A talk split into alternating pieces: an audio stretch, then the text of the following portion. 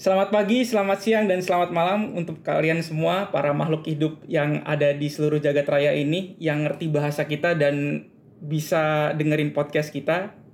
Selamat datang di Outer Circle. Nah, akhirnya gue bener juga ngomongnya setelah dua episode kemarin gue ngomongnya Outer Cycle mulu.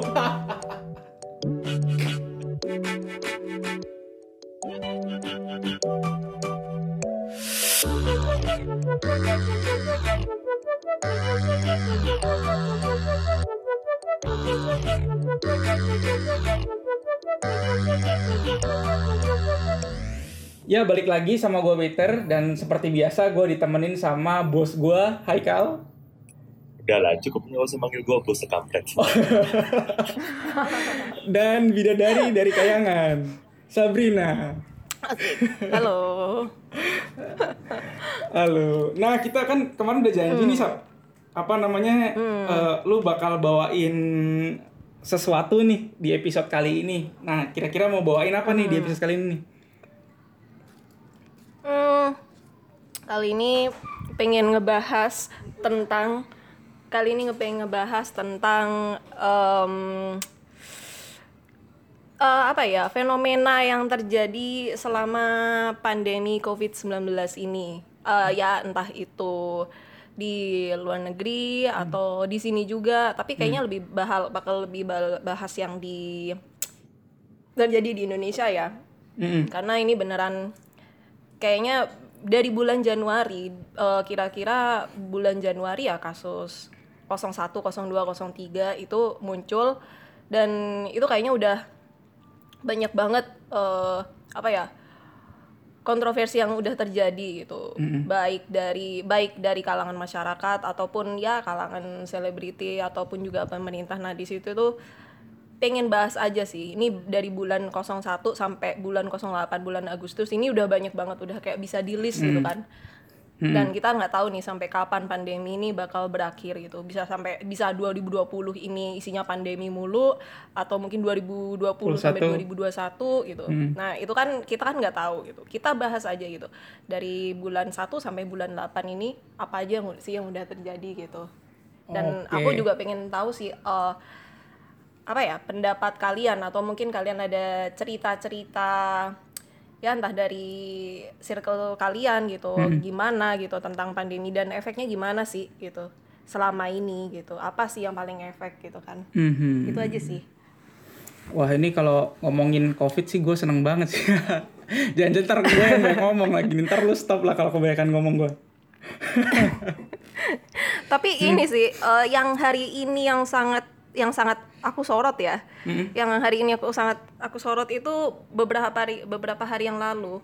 Itu kan ada eh, di Twitter itu awalnya. Pertamanya dari thread di Twitter itu ada dibahas tentang Gilang Bungkus. Nggak tahu deh kalian ngikutin atau enggak ya. Di di berita juga banyak dibahas tentang Gilang Bungkus yang anak UNER di- apa di Oh, iya, Surabaya iya. dia eh, kayak ada fetish fetish Iya, iya. sama kayak apa Iya. ya bungkus iya. membungkus gitu kan gitu itu dia akhirnya ketangkep tadi di dia Hmm. lari ke mana ya tadi itu ya katanya ya aku lupa pokoknya dia lari keluar pulau Mhm. dan dia akhirnya ketangkep dia nggak salah lari ke Kalimantan atau Sumatera ya Wow. itu akhirnya tadi dia ketangkep sih Iya, seru cuma aku juga. agak agak, agak kayak agak kayak nggak nggak nggak kayak kok nggak masuk akal ya gitu maksudnya lagi pandemi kayak gini tapi dia masih kayak mendahulukan hawa nafsunya gitu loh kayak cukup aneh Aduh, gue gak, tahu ya. Biasanya yang kayak gini-gini gue tahu. Masa sih mas gak tau itu heboh banget loh itu dan itu aku Ya, gua pernah dengar ini sih, orang ini orang kalau ini kan saya mikir ini orang kalau ketemu pocong mungkin sange kali ya kayak kayak gimana gitu Sangenya banget itu fetishnya sama bungkusan ya. dia, dia Kacau juga. Iya, dia fetishnya sampai kayak gitu. Gitu. Tuh Kalau kalau ketemu sama setan kali setannya yang lari gitu, bukan dianya yang lari gitu kan. Makanya kayak gitu lah. Highlight kali ini, hal- highlight hari ini sih itu. Kayak balik Iya, iya, lagi iya, sih iya. ke kontroversi yang se- yang ada yang ada selama ini akibat dari adanya pandemi ini. Gimana nih? Ayo siapa dulu nih yang mulai, yang memulai? Dari yang bawa materi dulu lah. Iya. Jangan Oh, dari gue, ntar ya. gue banyak ngomong ntar. Iya. iya. Mulai dari Sabrina Eh. sendiri. ya. Di circle-nya Oke. gimana nih dampaknya nih? Eh, kalau aku sih lebih eh, aku sih lebih menyoroti itu ya yang sekarang lagi heboh di berita itu adalah kegiatan itu belajar mengajar online sih ya Oh, oke. karena waktu awal-awal pandemi itu jadi gini sih eh, ini agak ini ceritanya agak agak agak panjang ya. Jadi selama ini tuh em, kakak-kakakku eh, kalau ngelihat anaknya itu kayak ya udah belajar belajar aja gitu. Pulang dari sekolah ngerjain PR ya udah gitu kan kayak eh, mana PR dari gurunya gitu kan. Habis itu ngerjain gitu. Tapi setelah pandemi mereka itu jadi apa ya kayak homeschooling dadakan gitu kan Eh, Iya, iya, ngerti. jadi kayak eh, harus jadi guru di rumah dan juga PR-nya itu juga aneh-aneh banget gitu kan. Dan eh, ternyata ternyata itu tidak ternyata itu tidak tidak sama untuk semua anak itu tidak tidak semua tidak sama tidak sama sih. Maksudnya gimana ya? Di sisi lain ada yang bisa dengan ya bisa dengan cukup lancar gitu eh, sekolah online gitu kan. Iya, iya. homeschooling di rumah gitu diawasi sama orang tuanya gitu atau belajar sendiri. Tapi di sisi lain ada juga terutama dari yang itu ya masyarakat menengah ke bawah ya mereka banyak yang kesulitan kuota bahkan ada juga yang Oh, nggak punya HP ataupun punya HP Ya. satu dan itu dipakai gantian karena sesaudara itu masih sekolah semua dan dipakai gantian gitu. Dan Tuh. beberapa hari ini tuh eh, beritanya itu ada anak sampai jualan koran gitu. Eh, demi eh, beli bisa beli eh, kuota internet gitu. Padahal juga aku yakin koran sih nggak nggak nggak apa ya udah nggak begitu banyak orang yang beli ya kalau koran ya. Terus ada juga segerombolan anak yang ngerampok toko emas gitu demi ternyata katanya demi Beli HP ya itu. beli HP sama kuota internet dan juga barusan ada berita lagi hari ini kalau eh, ada bapak nekat em, nyuri HP tetangganya supaya anaknya bisa sekolah online supaya ada HP gitu Iya, iya, iya. ini Ya. gimana ya Ya, terus dari faktor kayak itu juga ya anak ke- kayak tadi tuh Iya. kecerdasannya juga beda-beda kan dia ada yang harus yang bisa denger doang ada yang harus praktek ada yang gimana. Terus ada lagi nih yang Nah. itu tuh sekolah-sekolah kayak SMK yang kayak STM kayak gitu kan dia harus praktek kan sebenarnya kan? Nah praktek heeh. nah yang kayak gitu-gitu nah sih. apa ya? Itu susah juga tuh kan nggak punya mesin Oh, bubut juga di iya. rumahnya dia. Ya itu sih. Eh, apa ya? Bener sih ternyata Iya, apa iya, namanya? iya, iya, benar-benar eh, logikanya bagus juga. nggak nggak nggak semua ini ini apa ya tidak tidak PSBB PSBB dulu itu kan semua orang kan ada yang ada yang bisa menjalani dengan baik terutama mereka yang masih punya pemasukan gitu. Meskipun pemasukan misalkan ada yang bilang oh gaji gue dipotong nih 50% ada yang dipotong sekian persen tapi ada juga loh yang penghasilannya itu harian misalkan kayak orang Iya, iya. jualan pinggir jalan gitu. Mereka mau dapat uang dari mana gitu kan. Eh, pandemi ini bener-bener kayak memporak-porandakan apa ya ekonomi pendidikan gitu. Pokoknya semuanya itu udah kayak eh, udah kayak hancur bisa dibilang kayak dihancurin ya sama virus sesuatu Iya. yang sesuatu yang tidak tidak kasat kasat mata, mata. gitu kan. Iya gitu. Kayak ibaratnya kalau misalkan kalau kayak dulu perang dunia gitu kan ekonomi hancur apa pun hancur gitu. Tapi kita ngerti gitu loh musuhnya yang mana gitu kelihatan bentuknya kelihatan wujudnya gitu. Kita bisa menghindari ya udah jangan ke negara itu gitu. Tapi kalau misalkan ini kita mau keluar rumah aja udah kayak anjir gitu. Kayak udah kayak persiapan perang sendiri kan kalau mau keluar rumah gitu. Ya gitu sih. Aku ngelihatnya dari sisi pendidikan itu emang udah kayak orang ke- karena kebanyakan orang ngebahasnya dari sisi ekonomi ya tapi aku ngelihatnya dari sisi pendidikan gitu. Luar biasa. kalau kalau sekarang sih ya juga ini sih ada ya beberapa sensasi ya nanti lah nanti lah bisa dibahas kalau misalkan dari Mas Peter dan Haikal gimana nih Hmm, Ya, Haikal dulu deh. pendidikan.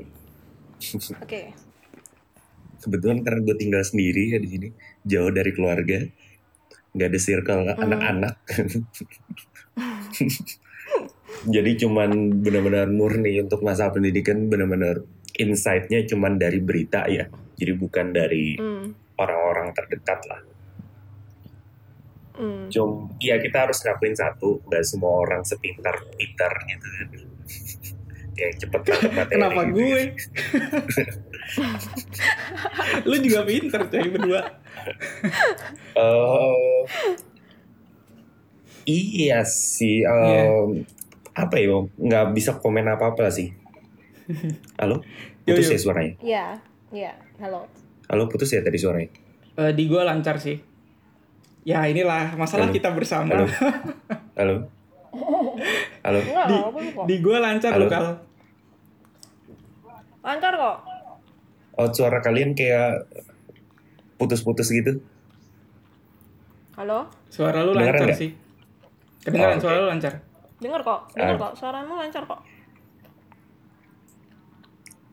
Iya emang yang Gimana? seperti yang disampaikan Sabrina tadi sih. Cuman gue juga bingung kalau misalnya kayak ditanya eh, kalau ada masalah solusinya apa gitu. Bingung juga sih.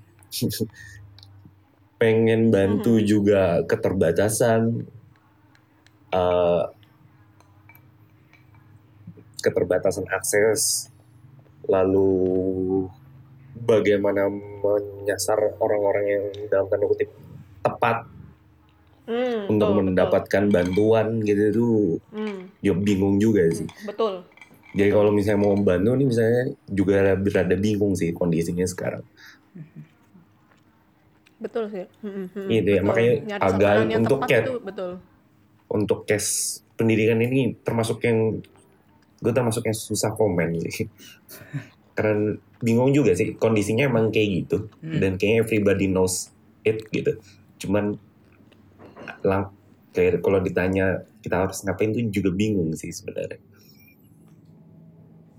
Mungkin Peter Hmm, kalau kata gue sih ya, kalau solusi emang agak susah sih kalau kondisinya udah kayak gini, soalnya udah terlalu kompleks kan. Soalnya ya soalnya juga di awal sih sebenarnya pencegahannya nggak ini. Jadi kemudian orang-orangnya nggak mau sabar juga sih. Jadi kayak misalkan gini, kayak lu Hmm. di lampu merah nih, terus lu bawa mobil gede, lu tahu kan sebenarnya kalau lu ngelanggar, nah lu bisa bikin macet tambah parah sebenarnya. Atau lu nyerobot-nyerobot kanan kiri nih kayak di di Jakarta lah misalkan. Hmm. Ya. eh, apa namanya lagi macet sebenarnya lu ikutin aja jalurnya. Lah nanti lama-lama kelar sendiri. Tapi Iya. kalau lu geser badan lu nyilang terus stuck itu tambah macet dan tambah lama gitu loh. Tapi orang tuh kadang nggak mau sabar nunggu ya udahlah gue ikutin. Gue maunya belok aja deh. Akhirnya dia stuck jadi tambah kompleks masalahnya. Nah ketika udah kompleks itu nyari solusinya jadi lebih susah daripada lu sabar di awal. Nah di awal emang kita ada sa- eh, ya gue emang salah sih. Nggak nggak bisa dibilang benar juga ya. Emang ada salah dari sisi pemerintah pernah ngeremehin gitu kan. Ah, ada salah juga. Betul, betul, tapi betul. kemudian Iya. Hmm. habis itu pemerintah udah koreksi dengan cara yang menurut gue udah lumayan tepat sih. Tapi mungkin Tepat, strateginya dia eh, kurang apa ya karena dia mungkin panik. Jadi strateginya kurang menyeluruh lah menurut gue sebenarnya ada strateginya nih kayak misalkan lu eh, cover dulu nih sisi-sisi yang nggak kepa- eh, yang nggak kayak desa misalkan di desa-desa tertentu atau area tertentu yang udah jelas banget itu bersih lah. Lalu protect dulu tuh areanya tuh nanti semakin lama semakin luas meluas gitu. Nah mungkin mereka eh dalam kondisi panik juga oh iya ternyata kita kebobolan abis itu kasusnya langsung banyak jadi nggak sempat mikirin yang kayak gitunya sih. Dan gue juga Nah, kalau ada di posisi kayak gitu kemungkinan bisa jadi gue panik gitu. Gue kan mikirnya Benar-benar. mikirnya sehat karena gue di luar nih kan nggak Benar. nggak langsung berada di dalam itunya. Mungkin kalau kamu em, ada di dalam sistemnya itu yang harus ngambil tindakan cepat segala macam akan panik juga. Cuma kalau di luar itu menurut gue sebenarnya kebijakan yang dikeluarin udah bener. Tapi akhirnya terus ada masyarakat yang tadi nggak mau nurut nggak mau sabar kayak nggak sabar. Lu nungguin aja satu bulan atau dua bulan gitu. Udah ses- bisa bisa diselesaikan tapi karena cuman lu nggak mau nurut terus lala rentet akhirnya kan. Nggak sebulan dua bulan doang. Tiga empat lima enam bulan gitu kan akhirnya. Ya gitu yang kayak orang macet tadi. Ah, cuman masalahnya dengan analogi kemacetan tadi masalahnya yang mobil-mobil yang lagi macet ini kondisinya nggak sama. Ada mobil yang terjebak macet ini mobil ambulans. Ntar lagi orang dalam ini mati. Ini. ambulans Mm-mm. Iya, orang Ya, bentar lagi ada- mau mati, dia sekarat, mau ada beberapa kondisi yang kayak gitu sih. Emang nggak sesederhana ada itu beberapa juga. kondisi yang Karena gue, Iya, iya. ya Emang- makanya gue juga rada bingung sih kayak ada ada beberapa orang dalam tanda kutip, ini kalau nggak keluar mati, ya sama mati. yang kalau nggak keluar mati Heeh. ya ada Makanya beberapa yang kayak itu- gitu kompleks sih sebenarnya Ya sebenarnya kompleks banget soalnya ya itu juga benar. Soalnya kalau habis itu kan lu harus kasih eh, apa lu harus kasih bantuan terus lu harus kasih stimulus kanan kiri gitu kan. Ya itu juga jadi salah satu. Jadi gua tadi bilang kan apa namanya sebenarnya dari sisi eh awal kebobolan terus emang kebijakannya udah benar tapi emang di luar orang-orang ini soalnya gue juga kan eh, lingkungan sekitar gue juga kelihatan kan ada orang-orang yang sebenarnya tuh mereka bisa membantu untuk mencegah tapi mereka nggak sabar memilih untuk "Oh, pokoknya gue egois aja lah gitu. Kayak orang yang mau nyalip Ya, tadi ya, waktu oke. macet gitu. Gue egois aja Ya, lah ya. sendiri aja gitu. Eh terus kejadian gitu sih. Terus kalau di circle gue sendiri di kantor ya awal-awal pasti seneng dong sama namanya orang nggak ngerti ya. Seneng sama protokol-protokol yang keren yang ada di luar negeri. Padahal menurut gue itu nggak guna-guna banget juga kayak misalkan Contohnya, Iya, contohnya. new contohnya. normal, new normal. Terus kita tahu kan di, Ah. di Siam, di Siam di Thailand tuh deket Hmm. deket apa eh, di Siam tuh mallnya namanya apa ya? Aduh gue lupa. M- di MBK atau di mana ya? Anjir padahal gue dulu tiap main ke sono mulu. asik eh buka-buka. Eh buka-buka. Ini, Iya. ini emang be- beda circle kita sama dia Pet eh sama- Gila. iya emang beda Keren. circle kita sama Peter jalan-jalannya udah emang. levelnya beda Iya. Kan soalnya pernah tinggal di situ jadi tahu. Jadi dia itu protokol Asik. protokol yang apa namanya? Lu masuk disuruh cuci tangan dulu, abis itu dikasih temperaturnya harus pakai masker segala macem. Ya kayak gitulah gitu kan. Terus semuanya disemprotin bersih. Jadi sebelum orang masuk tuh udah bersih terus orangnya dibatasin segala macem. Nah itu orang terkenal. Wah ini keren nih. Kapan nih Indonesia bisa kayak gini?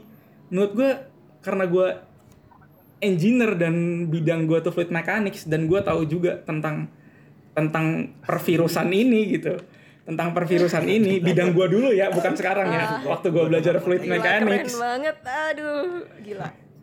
kalian juga sama udah kita terpaksa membongkar supaya orang tahu nih apa kalau kita ngomong tuh nggak salah-salahan gitu.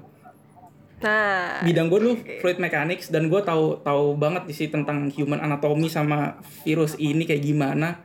Nah terus lu pakai cuman bedanya ini perlu digaris bawain dulu kita nggak sepinter Peter itu aja. Lanjut. Ya jadi eh lu di dalam apa jadi kayak social distancing yang 2 meter ya bukan satu meter satu meter terlalu deket sih sebenarnya 2 meter 2 meter itu eh, itu hanya berlaku kalau lu tuh di outdoor dan itu nggak ada angin nggak ada apa segala macem. Nah 2 meter oke lah gitu kan. Kemudian 2 meter itu kalau bentuknya droplet droplets besar ya. Kalau misalkan tiba-tiba itu jadi aerosol kan lu bersin bisa juga jadi aerosol kan. Partikelnya lebih kecil lagi. Itu jangkauannya bisa lebih jauh. Gua- Semua gue jangkauannya gue bisa lebih dengernya. jauh gitu. Nggak cuma 2 meter Iya, iya, doang. iya. habis itu eh, Makanya pakai masker. Iya dit- ditambah lagi di mall itu AC-nya AC, pakai AC dan AC-nya AC sentral lu mau pisah jarak 10 meter di sini ada orang terinfeksi terus dia tidak sengaja bersin kena anda bro banget sebenarnya. Iya, dan AC sentral Iya. itu dia ngebuat eh, apa ngebuat si droplets ini atau aerosol ini terbang lebih lama di udara gitu. Nggak langsung jatuh terus hilang seperti ada di luar ruangan, dia tuh terbang-terbang gitu. Lalu ada di jarak 10 meter. lu Terbangnya juga bos. dia di ruangan itu aja kan ya? Iya. Iya. Cuman untuk konteks ini gue cukup kurang mengerti ya. Maksudnya oh, oke lah kalau Hmm. Iya ngomong. sih. Iya, Ah, terus ya kita lagi bahas fluid, fluid mechanics ya ya Mm-mm. oke lah. Cuman yang gua nggak ngerti kan mekanisme ini virus kalau lagi di udara ya. Mm-mm. Kan kita cuman ngerti bagaimana nih udara bergerak ya. Kebetulan bidang kita lagi bidang kita dulu pelajarin itu. Walaupun gue udah Mm. lupa ya. cuman Sama-sama. sama kan cuman Peter doang emang yang ini. Eh, Iya, cuman ma- aduh, maksudnya mekanismenya si eh, virus ini di udara gue cukup kurang mengerti. Karena emang Hmm. dia nggak sesederhana kita lagi memikirkan mekanisme hmm, air yang bergerak sih. Mm-mm. karena kita juga nggak tahu Ya, tiba-tiba misalnya virusnya mati setelah belakang-belakang kena filter di HVAC kan. Bahas HVAC kan nggak jadi ya ntar kita bahas di belakang-belakang lah ya. Kayaknya kalau te- depan terlalu technical pusing nih ntar nih. Gitu. Nah itu ya, jadi gue juga udah mulai nggak kuat. Ya di di circle gua itu kayak gitu tuh. Apa namanya lagi senang-senang sama kayak gitu. Terus gua agak-agak emosi juga kan. Kayak ah ini kayak gini ya udahlah nih gua kasih nih. Apa kebetulan waktu itu Ansis itu pernah bikinin beberapa simulasinya sih kalau lu lagi naik sepeda tuh kayak gimana kalau lu lagi jogging bareng tuh kayak gimana gitu si Ansis tuh pernah Oh. bikinin terus dia dia, posting mana? Oke. Hah? Dia post eh bentar bentar. Ini mungkin ada yang nggak tahu. Ansys. Mm-mm. Oh, takutnya ada yang nggak tahu Ansys. Iya. Ansys itu salah Ah, satu dia- nah, software Ansys buat simulasi lah. Nah, ya simulasi Takutnya ada yang nggak tahu. ah, Oke. Uh, salah satunya takutnya ada yang nggak ngerti Ansys itu apa. Oke. Mm-mm. Dia software Terus, buat simulasi fluida, terus structure segala macam lah. Hmm. Nah akhirnya dia simulasikan kalau lu lagi jogging bareng tuh kayak gini nih, kalau lu di outdoor gini, kalau lu indoor tuh kayak gini. Nah dia sempat posting itu di LinkedIn-nya dia terus dimasukin ke YouTube kayaknya. Ya gue lupa lah Cuman gitu. cuman Akhirnya dia juga. mensimulasikan udara ya, bukan mensimulasikan mekanisme Oh, enggak, bro. penyebaran virus ya. Enggak Ya. bro, ini Ansis yang posting. Jadi Ansis itu, eh, jadi dia ngadain kerjasama sama beberapa university. Nah dia jadi nggak cuma udara doang. Kan di Ansis itu dia sebenarnya multifisik ya. Lu kan pernah bikin dia mixing sama apa anak teknik kimia pakai buat mixing segala macam. Nah ini dia udara plus eh, partikel. Nah partikelnya itu dibikin ukurannya seperti ukuran virus. Intinya gitu. Gue yakin nih nggak ada yang bahas ini di di podcast yang lain. Di podcast yang lain nggak ada. virus. Makanya Ya, ini gue ini- gua harus gua harus berdasarkan bahas fluid mechanics ini menarik nih. Gue suka nih. karena gua- gak ada nih Iya, iya, insight iya. fluid mechanics di virus nih gak ada. nih. Unik karena ini. karena gue gatel Kaget gua banget sumpah. ya ya karena gue gatel Iya, banget ini kenapa orang se begini sih percayanya sama hal-hal yang kayak gitu terus apa ada Ah, iya, protokol-protokol yang kita- nggak bagus ah, iya. juga sih sebenarnya gitu Maksudnya nggak semua bahkan kita yang orang engineering pun belum tentu ngerti itu juga kan. Mm-mm. Dalam konteks ini Iya, misalnya iya. gue itu- ngomong persona atas nama personal gue sendiri, gue juga kurang mengerti hal tersebut gitu. Mm-mm.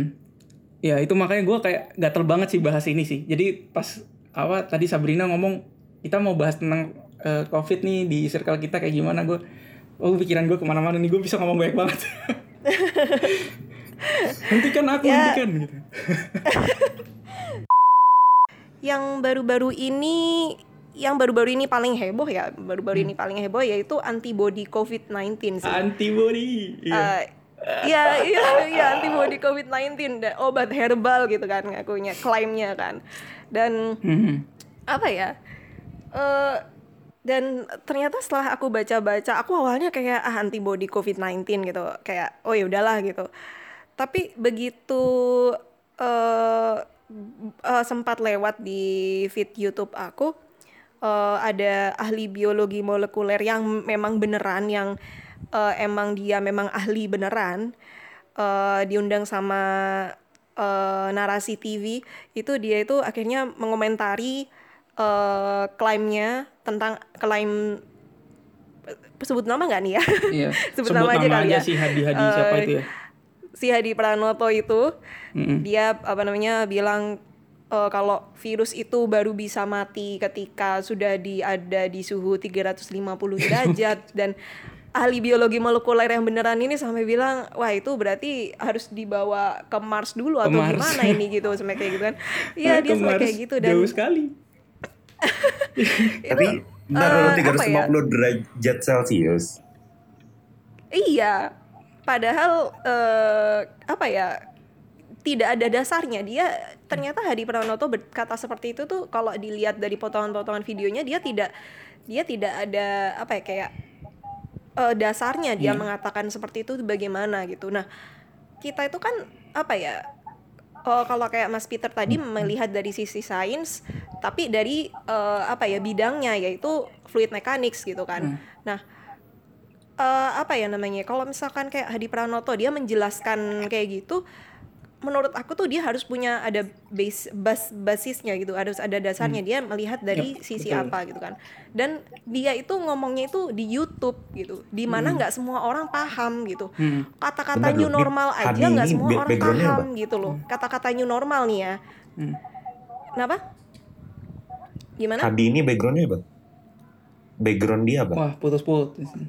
Nah, oh, background. Gimana? dia itu ngaku sebagai eh, apa tadi ya? Dia tuh ngaku dia tuh dari IPB. Pro, ya dia self IPB. self proclaim profesor Ya. kayaknya dia. Self Nah, dia dia self proclaim profesor. Dia bilang kalau dia itu emang peneliti kayak gitu dari IPB. Ahli mikrobiologi. IPB Bogor. Nah, ya ahli mikrobiologi kayak gitu. Aku sampai mikir, "Oh, oke gitu kan." Nah, sedangkan apa ya? Dia itu mengklaim hal ini itu, hal ini itu dan ternyata ujung-ujungnya dia bilang bahwa ini obat herbal gitu kan. Obat herbal. Nah, kalau misalkan itu memang obat herbal, maksudnya kayak jamu-jamuan gitu ya berarti apa ya gampang dong gitu. Apa kalau misalkan kita mau terhindar dari covid tinggal panggil aja mbok jamu gitu. Udah beli jamu satu gitu kan. Maksudnya mungkin kayak bisa sesimpel itu gitu kan ya. Tapi Hmm. eh yang bikin apa ya yang bikin gemes itu adalah dia itu mengklaimnya itu gini dia sempat mengklaim bahwa Ratu Elizabeth sudah pesan eh obatnya dia gitu. Dan katanya udah terbukti apa namanya menyembuhkan ribuan orang seperti ini seperti itu. Dan katanya di Bogor udah terjual 16.000 botol seperti itu. Maksudku eh gimana ya kenapa kok saat-saat seperti ini tuh bisa dimanfaatkan oleh mereka-mereka yang mereka-mereka yang kayak entah cari panggung, entah attention seeker atau emang mereka suka dengan sensasi, mereka suka dengan teori konspirasi kayak gini gitu kan. Terus Dan juga ada yang lagi. ngasih panggung juga yaitu salah satu selebriti tanah air kita gitu lah ya Hmm. gitu. Gimana Mas? Iya terus dia yakin lagi. Gue pernah Iya. itu si Hadi itu gue pernah nonton Hmm. tuh waktu dia ada di TV One kayaknya. Cuma gue nontonnya dari YouTube-nya sih. Ah. Itu dipanggil ada satu orang dari Bepom kalau nggak salah satunya dokter. Itu dia ngebantahnya Ah, yakin banget. Terus eh gue li- sempat lihat di komentarnya ngomongnya ini orang pinter banget loh si Hadi ini. Terus dia lagi ngomong kenapa lu potong sih? Dasar apa ini tidak eh, tidak bijak lah orang yang suka motong tuh. Pengetahuannya gini lah nggak mau di counter lah cebong lah segala macam. Kata gue Iya. anda tidak mengerti bos yang dikatakan dia. Dia cuma pakai kata-kata ini kata-kata yang keren gitu. Orang Indonesia kan suka pakai kata keren kan Nah, kata-kata keren langsung Iya, dianggap iya, wah ini iya. orang pinter nih padahal cuma kata-katanya keren Ah. aja jadi kayak lu Iya. ngomong sesuatu kayak apa ya kayak orange juice sama jus jeruk gitu yang orange juice dianggap lebih pinter gitu dan orang lebih Iya, senang dengerin oh, orange juice gitu betul. kan dan itu Betul. beneran loh banyak orang yang terhipnotis ya nggak usah ngomong lah pilkada pilkada dan pilpres pilpres banyak narasi narasi kayak gitulah yang sebenarnya Di, Fallacy-nya jangan bahas banyak. pilkada dulu lah. dibungkus dengan kata-kata yang ilmiah gitu Oke. ya mungkin kalau misalkan Iya lu sih. tahu yang namanya Om Tony Blank dia ilmiah juga loh kata-katanya tapi dia orang gila gitu Udah, udah, jangan bahas konteks gitu yang jauh ya? lah. Ya. Cukup berbahaya nih pembahasan. Kalau lebar Iya yang cukup sana. berbahaya. Oke. Hmm, jadi eh sebelum ini gue gue pengen ini dulu nih ada stance eh, ada stance gue tuh yang pertama tuh gue nggak suka juga nih semua orang bilang termasuk yang ahli ya mungkin mereka ingin eh, supaya orang jadi gampang ngerti gitu. Jadi dia mempersimpel sesuatu tapi menurut gue lu boleh mempersimpel sesuatu tapi tidak boleh membuatnya jadi lebih sederhana gitu. Jadi lu bisa Hmm, membuat orang iya, itu iya, nangkep iya. tapi nggak boleh disederhanain nih soalnya bisa salah konsep gitu. Orang itu gue paling nggak suka orang ngomong dia bisa membunuh virus dan virus itu bisa mati itu gue paling nggak suka tuh. Virus virus itu sebenarnya bukan makhluk hidup. Soalnya di taksonomi biologi juga dia nggak termasuk dalam sisi kehidupan gitu. Cuman gini gini Pet, gue ada di sisi orang yang Hmm. cukup cukup eh, maksudnya secara gue bisa dapat insight dari yang Hmm. edukasi mungkin tidak terlalu tinggi. Hmm, Eh, jadi gini, contoh misalnya waktu SDD, hmm, lu dijelasin kan dulu Hmm. konveksi Hmm. itu ada perpindahan panas dari eh dari apa sih dari a- air dan udah eh, point sorry dari benda cair sama benda gas sorry zat cair sama zat gas kan secara konsep sebenarnya itu bukan arti konveksi yang sebenarnya Iya. Ah, cuman kalau dijelaskan konveksi yang sebenarnya itu akan cukup kom- eh, akan su- salah su- sangat susah, Susah, dimengerti ah. anak SD Dan memang definisi yang dijabarkan dan disederhanakan itu dalam konteks pada saat itu jawabannya salah atau enggak ya emang salah Hmm. cuman gue masih bisa memaklumi itu itu gitu kayak oke Hmm. untuk anak SD juga agak susah untuk tahu bahwa Oh iya, konveksi seperti itu. ini loh definisi yang membahasnya. Kalau ini gue dari sisi yang Hmm. mungkin keterbatasan pengetahuan lah. Oh, ya itu itu Kalau masuk akal sih. Gue setuju juga sih. Iya. A- ada benernya juga sih. Dan gue ada sisi idealis gue yang kelebihan juga sih di sini. Tapi ya gue pengen Iya, kasih tahu aja. lu paling pintar di sini. Iya. gue sebenarnya pengen ngasih tahu aja. Sebenarnya virus tuh bukan bukan makhluk hidup gitu. Dia itu eh, jadi ilmuwan itu kan ada yang namanya taksonomi kan. Terus dia misahin nge- mengklasifikasikan beberapa makhluk hidup yang evolusinya banyak tuh yang dulu cuma dari hewan dan tumbuhan, akhirnya keluar jadi eukariot prokariot, terus dari hewan tumbuhan ini oh ternyata ada yang lain nih, ada ganggang, ada apa, akhirnya dia pisahin ada protista, ada monera, kayak gitu kan. Terus akhirnya dari eukariotnya dia pisahin tadinya cuma ada bakteri sama apa, akhirnya dia pisahin juga tuh eh, bar- bakteri sama archaea gitu kan. Jadi ada ada ini terus barulah muncul ini ada benda asing nih satu namanya virus. Dia masuk mana ya? Nah setelah diteliti tuh ternyata si virus ini itu lebih mirip ke benda bahan kimia soalnya sebenarnya. Dia ke objek kimiawi. Cuma kalau dia lagi aktif dan dia kena inangnya karena dia punya uh, asam nukleat ya kan entah itu DNA atau RNA. Nah kalau dia udah aktif dan kena inangnya si asam nukleat ini karena dia materi genetik dia bisa bisa uh, bereproduksi. Tapi setelah bereproduksi dia bakal jadi fase tidak aktif lagi jadi deadwood lagi gitu. Dia melayang-layang aja nggak tahu mau ngapain. Nah yang bener itu lu nggak akan membunuh virus karena dia nggak hidup gitu. Tapi lu bisa menghancurkan kayak misalkan gini, lu punya pohon, pohon itu makhluk hidup, lu bisa membunuh pohon gitu. Tapi kayu itu benda mati, lu nggak bisa membunuh kayu tapi lu bisa menghancurkan kayunya. Nah si virus ini sih kayunya ini nih dia udah jasad renik eh, jasad renik apa ya? Istilah biologi bahasa Indonesianya. Yang intinya dia Ya, bukan makhluk hidup lah. Dia pseudo living hidup, gitu.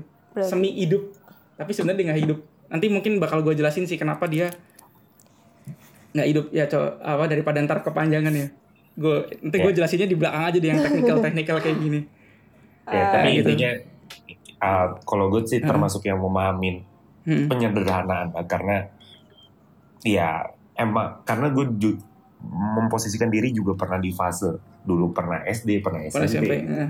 yang penjelasannya cukup sangat disederhanakan walaupun akhirnya salah di beberapa titik cuman ya Nah. akhirnya tahu juga sih akhirnya tahu karena pendidikan lebih lanjut akan ini itu sebenarnya sama iya sih ya itu sebenarnya sama kayak Ya, metode itu, makanya gue bisa sangat Mm-mm. sama memaklumin itu lah Heeh. Nggak di Indonesia doang, kan maksudnya pen-. Uh, maksudnya di di pendi- di negara lain yang pendidikan yang maju pun menggunakan metode yang sama Iya, penyederhanaan dan walaupun menyimpang tapi be better daripada dia nggak ngerti sama sekali iya.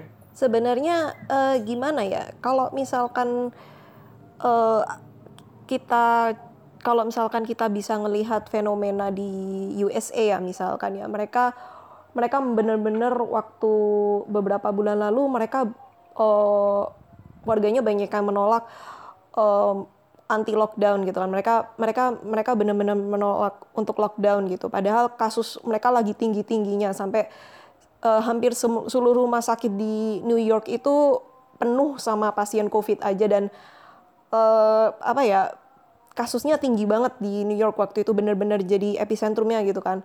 Terus sedangkan kalau di sini tuh gimana ya? Eh ketika aku ngelihat USA kayak gitu aku ketawa dan miris juga kenapa kok mereka tidak lockdown tapi mereka juga ada logikanya sih. Mereka banyak yang penghasilannya itu dari yang apa namanya dari Iya, yang jam-jaman harian gitu dia. ya sama kayak di sini ya Jam-jaman malah heeh. bukan harian kali ya kalau di Nah, Amerika. nah makanya itu kan. Nah kalau misalkan di sini tuh eh ini agak sensitif ya bakal dibahasnya. Mungkin aku bakal menyinggung dikit, eh tapi tidak akan menjurus sampai jauh ke sana. Cuma di sini tuh kita itu masih sangat dipengaruhi oleh apa ya? eh ak- dari aspek spiritual dan religius Ya, ya, maksudnya religius. ya. Nah, eh, jadi maksudnya gini, pernah nih suatu hari waktu weekend aku eh, lagi belanja ya ke pasar, terus eh, yang aku beli sesuatu nih dan yang jualan itu lagi ngobrol nih sama temennya, eh si itu eh, kenapa kok tidur mulu gitu? Iya dia eh, semalam jam 12, lu tahu nggak dia ngapain?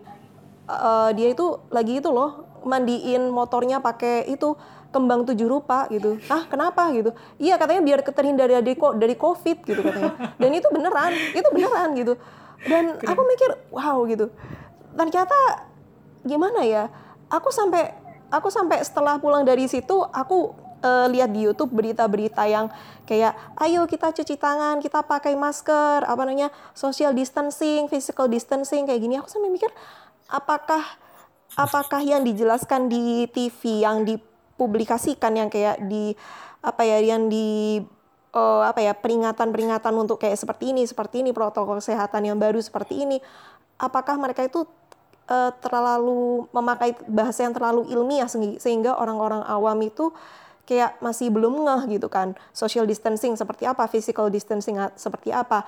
New normal seperti apa? Bahkan aku sering kayak menemukan orang-orang itu kayak masih belum paham new normal itu kayak gimana gitu. Jadi kayak eh, apa ya new normal itu ya kita bisa kembali beraktivitas tapi ya ini sependapat aku ya sebagai orang awam gitu ya. Kita boleh beraktivitas tapi yang seperlunya aja. Misalkan kita ya udah berangkat kantor ya udah apa namanya eh, misalkan kita mau keluar bener-bener yang eh, physical distancing dan pakai masker entah pakai face shield cuci tangan secara rutin nyampe rumah langsung cuci baju semuanya langsung mandi gitu kan. Kadang apa ya apakah apakah apakah kita ini kita ini kayak terlalu apa ya ya itulah seperti katanya Mas Peter tadi. Apakah kita itu terlalu sering pakai bahasa canggih lalu akhirnya orang itu ketika udah memakai bahasa canggih itu itu menganggap sesuatu yang wah. Jadi kayak protokol-protokol kesehatan eh, itu jadinya akhirnya sesuatu yang sangat-sangat baru padahal eh, apa ya padahal itu sesuatu yang menurut aku tuh cukup biasa kayak orang cuci tangan kayak gimana segala macem ya. Tapi eh, akhirnya sekarang jadinya dimanfaatkan oleh orang-orang yang seperti kayak Hadi Pranoto ini gitu. Maksudnya kayak sekalinya dia menjelaskan pakai bahasa-bahasa canggih orang ngelihatnya dia orang awam ngelihatnya dia sebagai orang yang pinter orang yang pinter dan akhirnya orang seperti dia mendapat panggung gitu kan. Dan juga apa ya ada beberapa orang juga yang menurut aku cukup ignorance ya. Eh pak cukup ya apa eh, gimana ya stupidity-nya entah level berapa aku juga nggak ngerti ya. Kayak siapa?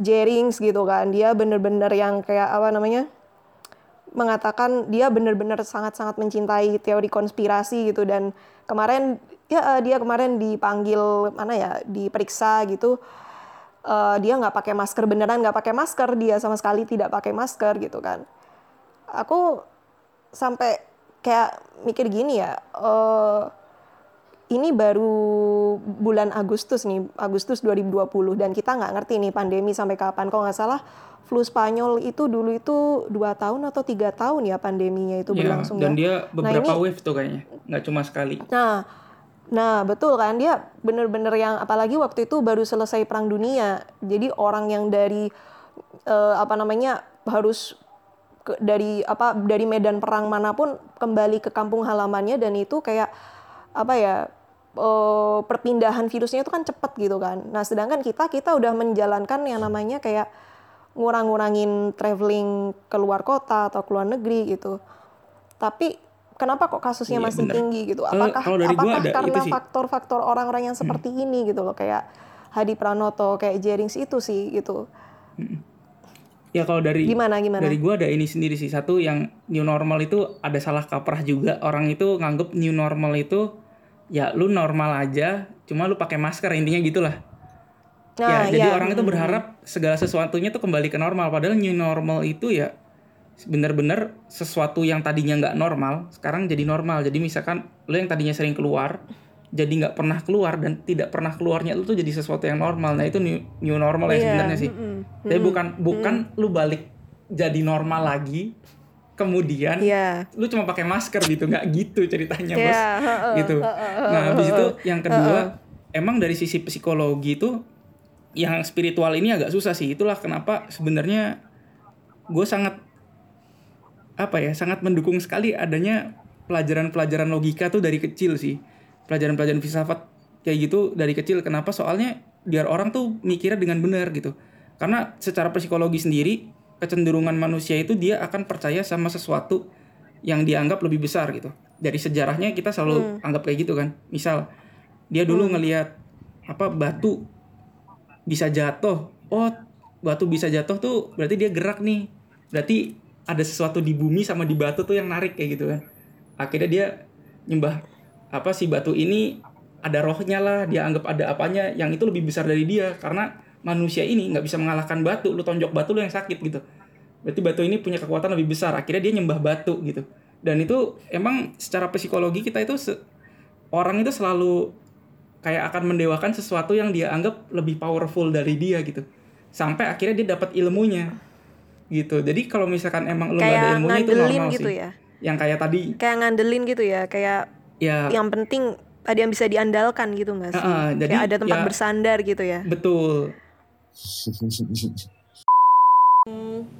kalau dari sisi Tapi, eh, ekonomi ya Ah, bentar, itu- bentar, bentar. Gue sebelum Gimana? sebelum kalian Oke. bahas ekonomi, biar Oke. yang dengar nggak salah paham, Hmm. gue Oke. Peter dan Sabrina adalah orang yang nggak cuma di KTP-nya beragama, cuman kita juga pernah orang yang bertiga percaya sama Tuhan itu aja. Udah lanjut. Perlu clarify oke aja. disclaimer disclaimer oke Iya.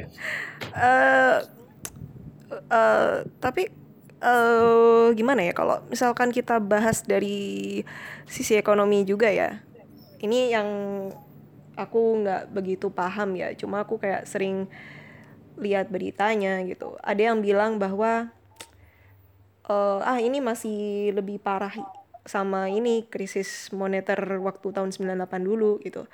Ada juga yang bilang enggak ini lebih parah yang sekarang nih karena kalau Krismon dulu cuma Indonesia aja nih porak porandanya ekonomi gitu.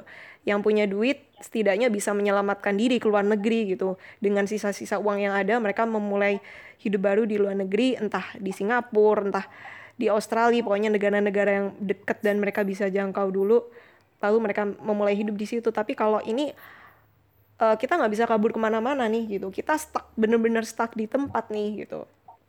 Dan juga eh, katanya juga angka pengangguran eh, angka bukan angka, pengangguran ya angka pengangguran karena di PHK sekarang makin meningkat banyak gitu kan. Eh gimana ya kalau misalkan ini baru ya ini sih balik lagi ya ini baru eh, bulan Agustus 2020 nih gitu. Ini apa yang apa yang akan terjadi nih gitu? Gak usah Eh, gak usah jauh-jauh tahun depan lah ya bulan September nanti ini bagaimana nih gitu? Gua dulu ya apa ini nih fenomenanya bal- eh, gue dulu ya ini singkat sih gue gue Hmm. eh, apa ya gue sebenarnya tertarik cuma gue nggak ada expertise di bidang ekonomi jadi eh, Oke. lebih baik saya ti- tidak komentar apa apa di situ Eh, kalau Haikal gimana kal gimana gimana gimana Ah, jadi mungkin ah, kalian eh, pengen pengen ah. ngerti aja sih kalau perspektifnya Iya, iya. kalian itu bagaimana Gua- kita memang bukan orang-orang dulu ekonomi masuk ya gitu gue dulu masuk IPA gara-gara Oke. IPS gue merah jadi gue menyerah nih angkat tangan kalau topiknya ekonomi Oke, jadi eh, masalah ini satu menurut gue bukan sesuatu langkah yang tempat juga untuk compare dengan kejadian yang dulu karena juga kita bandingkan Hmm. tidak akan menghasilkan apa-apa. Dari Hmm. hasil perbandingan entah ini lebih baik atau lebih buruk dari itu dulu eh, Iya. nggak akan ada hasilnya juga. Yang kondisinya intinya sekarang kita terakhir gue dapat informasi bahwa kita minus di 5% untuk pertumbuhan ekonomi. Iya. Hmm. Men berat. Eh gue persempet lagi eh, circle-nya lebih ke circle eh, kebetulan gue lagi eh, kerja di bisnisnya industrinya di bidang energi ya. Eh, hmm. iya kita emang cukup terhambat dengan karena dengan banyak yang matinya berbagai industri yang lain tentu akan mempengaruhi kebut eh, permintaan pasokan energi yang masuk. Secara industri pun cukup iya emang kita juga mengalami penurunan permintaan pasti ya itu satu yang kedua dari sisi operasional pun cukup banyak terhambat karena pada saat kita ngomong operasional kita kadang butuh yang namanya material dan jasa ya nah dan hmm. nggak sedikit material dan jasa itu berasal dari luar Indonesia Hmm. dan itu cukup menghambat pekerjaan operasional. Salah satu contoh misalnya kita ada yang namanya major overhaul. Nah, jadi kita Hmm. ngebong, uh, ya intinya perawatan rutin lah dalam skala besar Hmm. di, sebuah plant atau di sebuah industri lah. Hmm. Kan kita biasanya kadang mendatangkan ekspertisi dari luar juga, bisa dari Jepang, dari Hmm. US dan sebagainya gitu. Material juga kebanyakan manufacturing dari luar, bukan dari Indo. Dengan keterbatasan masuknya barang dan apa barang dan jasa itu ke Indo sendiri cukup membuat operasional terhambat dan ujung-ujungnya kita cukup was-was apakah kita akan bisa bertahan dengan berbagai keterbatasan operasional sendiri. Apalagi terutama orang-orang yang kerja di engineering ya.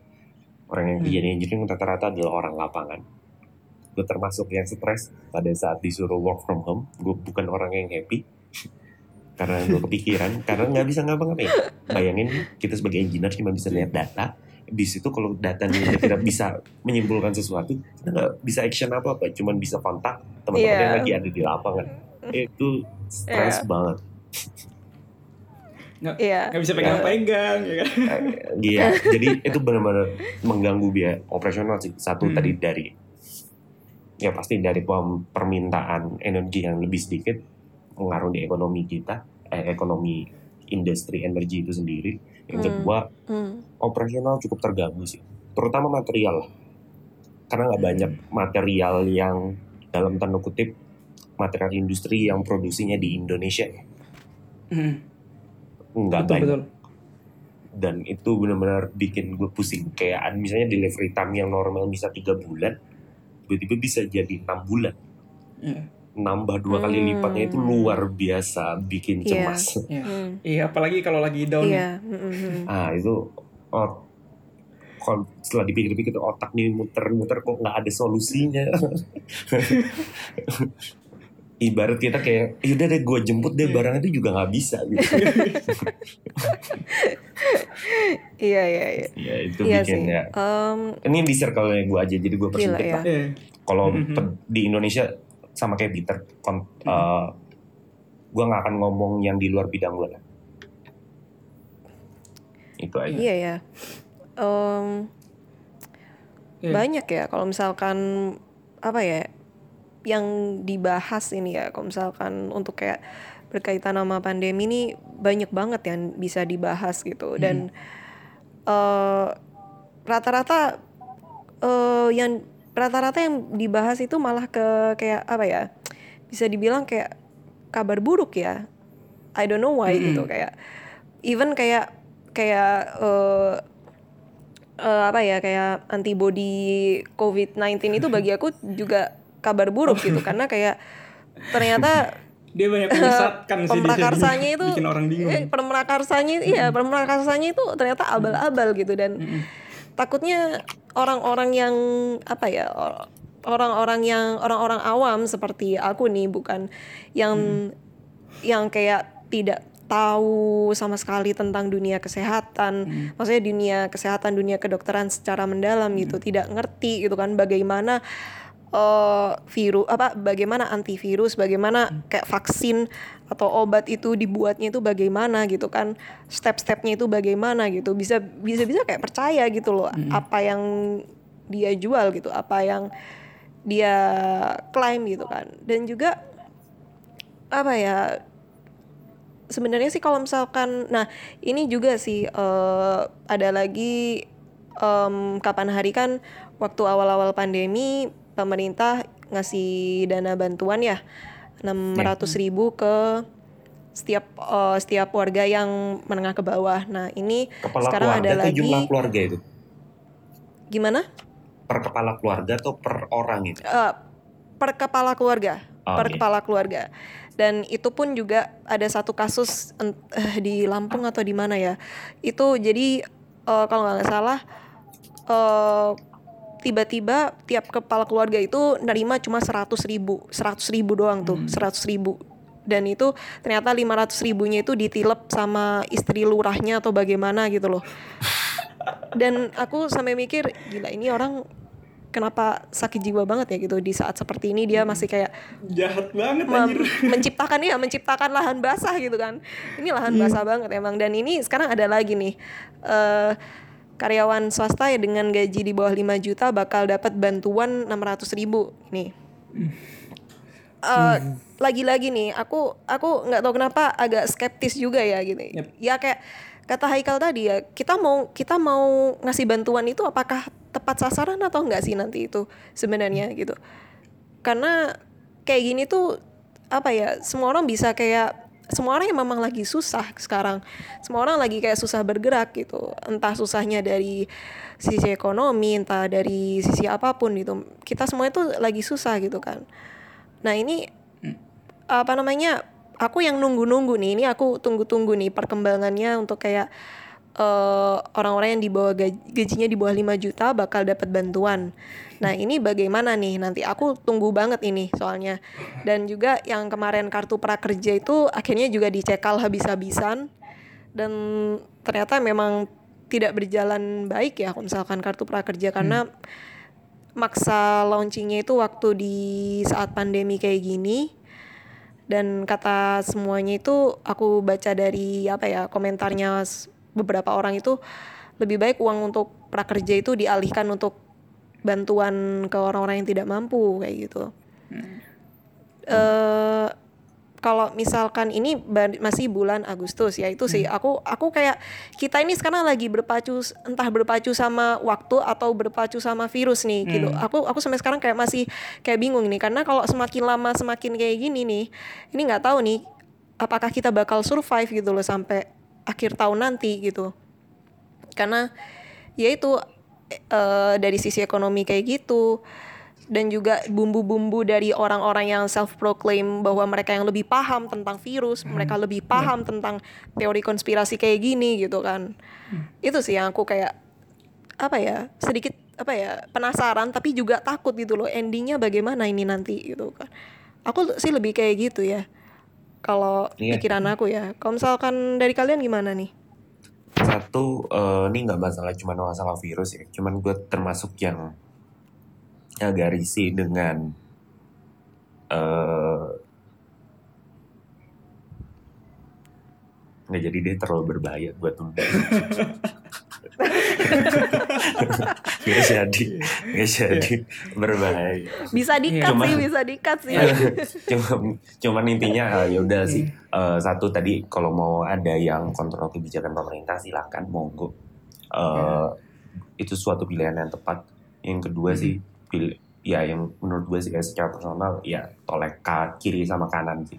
Lihat orang terdekat sih.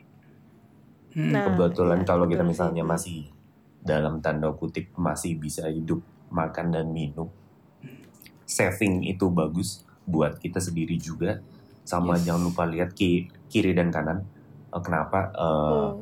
dengan bertambahnya tingkat eh, bukan bertambahnya tingkat berturunnya tingkat ekonomi eh, masyarakat kita eh, suatu saat akan berdampak pada seharusnya nggak pasti ya tapi mostly Hmm.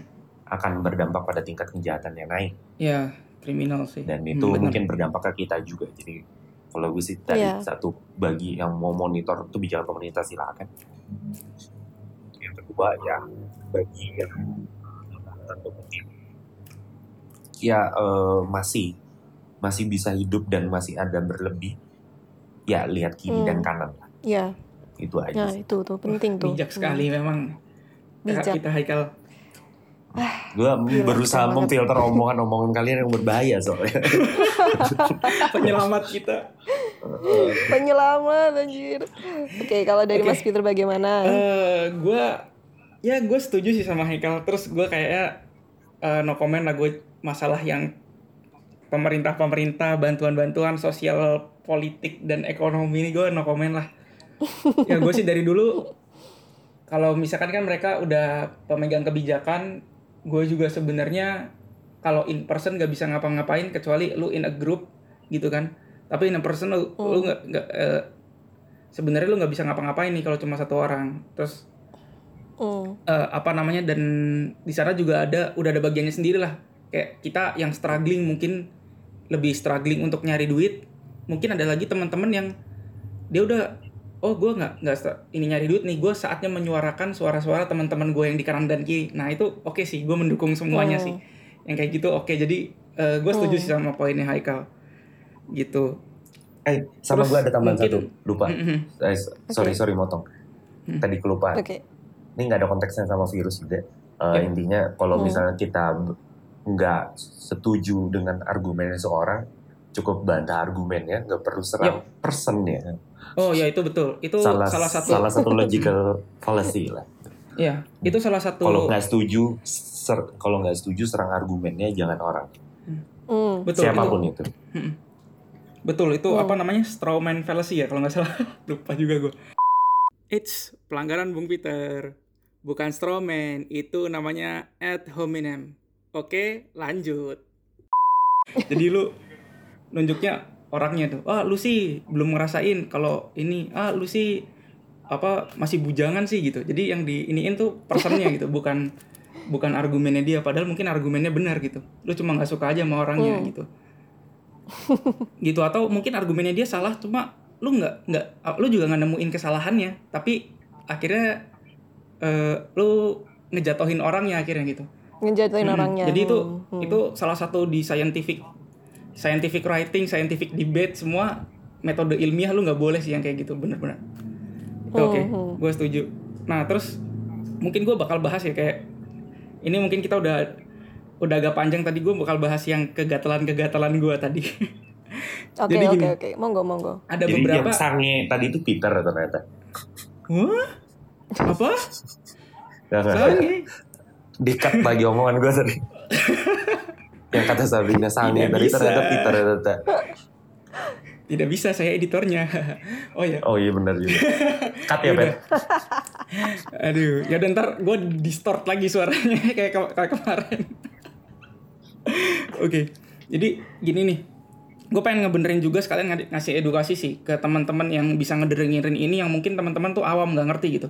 Dan mungkin ada orang-orang lebih ngerti dari gue terus nganggep oh lu terlalu basic lah, lu terlalu apa ya nggak masalah. Cuma gue ini basicnya yang orang harus tahu sih menurut gue di Indonesia. Dan gue pengen kasih edukasi ini nih. Soalnya udah kejadiannya banyak banget gitu.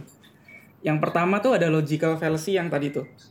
Bukan logical fallacy ini kesesatan doang sih. Orang mikir selalu ngeklaim dirinya profesor.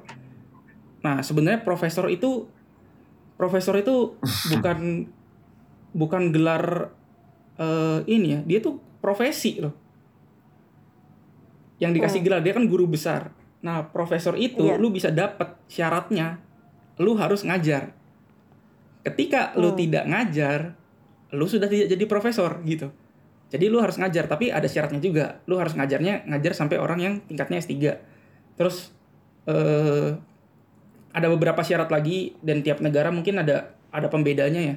Dia itu ada yang lu harus nulis research paper lah ada yang lu boleh Hmm, kalau nggak salah hmm. dulu masih boleh dari S1 kalau sekarang nggak boleh gitu Eh, lu harus Hmm. kuliah dulu eh, ambil graduate studies S1, S2, S3, Hmm. postdoc kayak gitu Hmm. setelah lu jadi Iya. dokter di salah satu bidang terus lu mengajar dan lu melakukan research yang kayak di Indonesia kita kenal Tridharma perguruan tinggi ya Hmm. Si- dan selain itu lu ada pengabdian masyarakat gitu nah lu dapat poin dari tiap research lu dari tiap publikasi dan kalau lu masih ngajar lu bisa digelarin profesor. Nah itu ada tingkatannya tuh.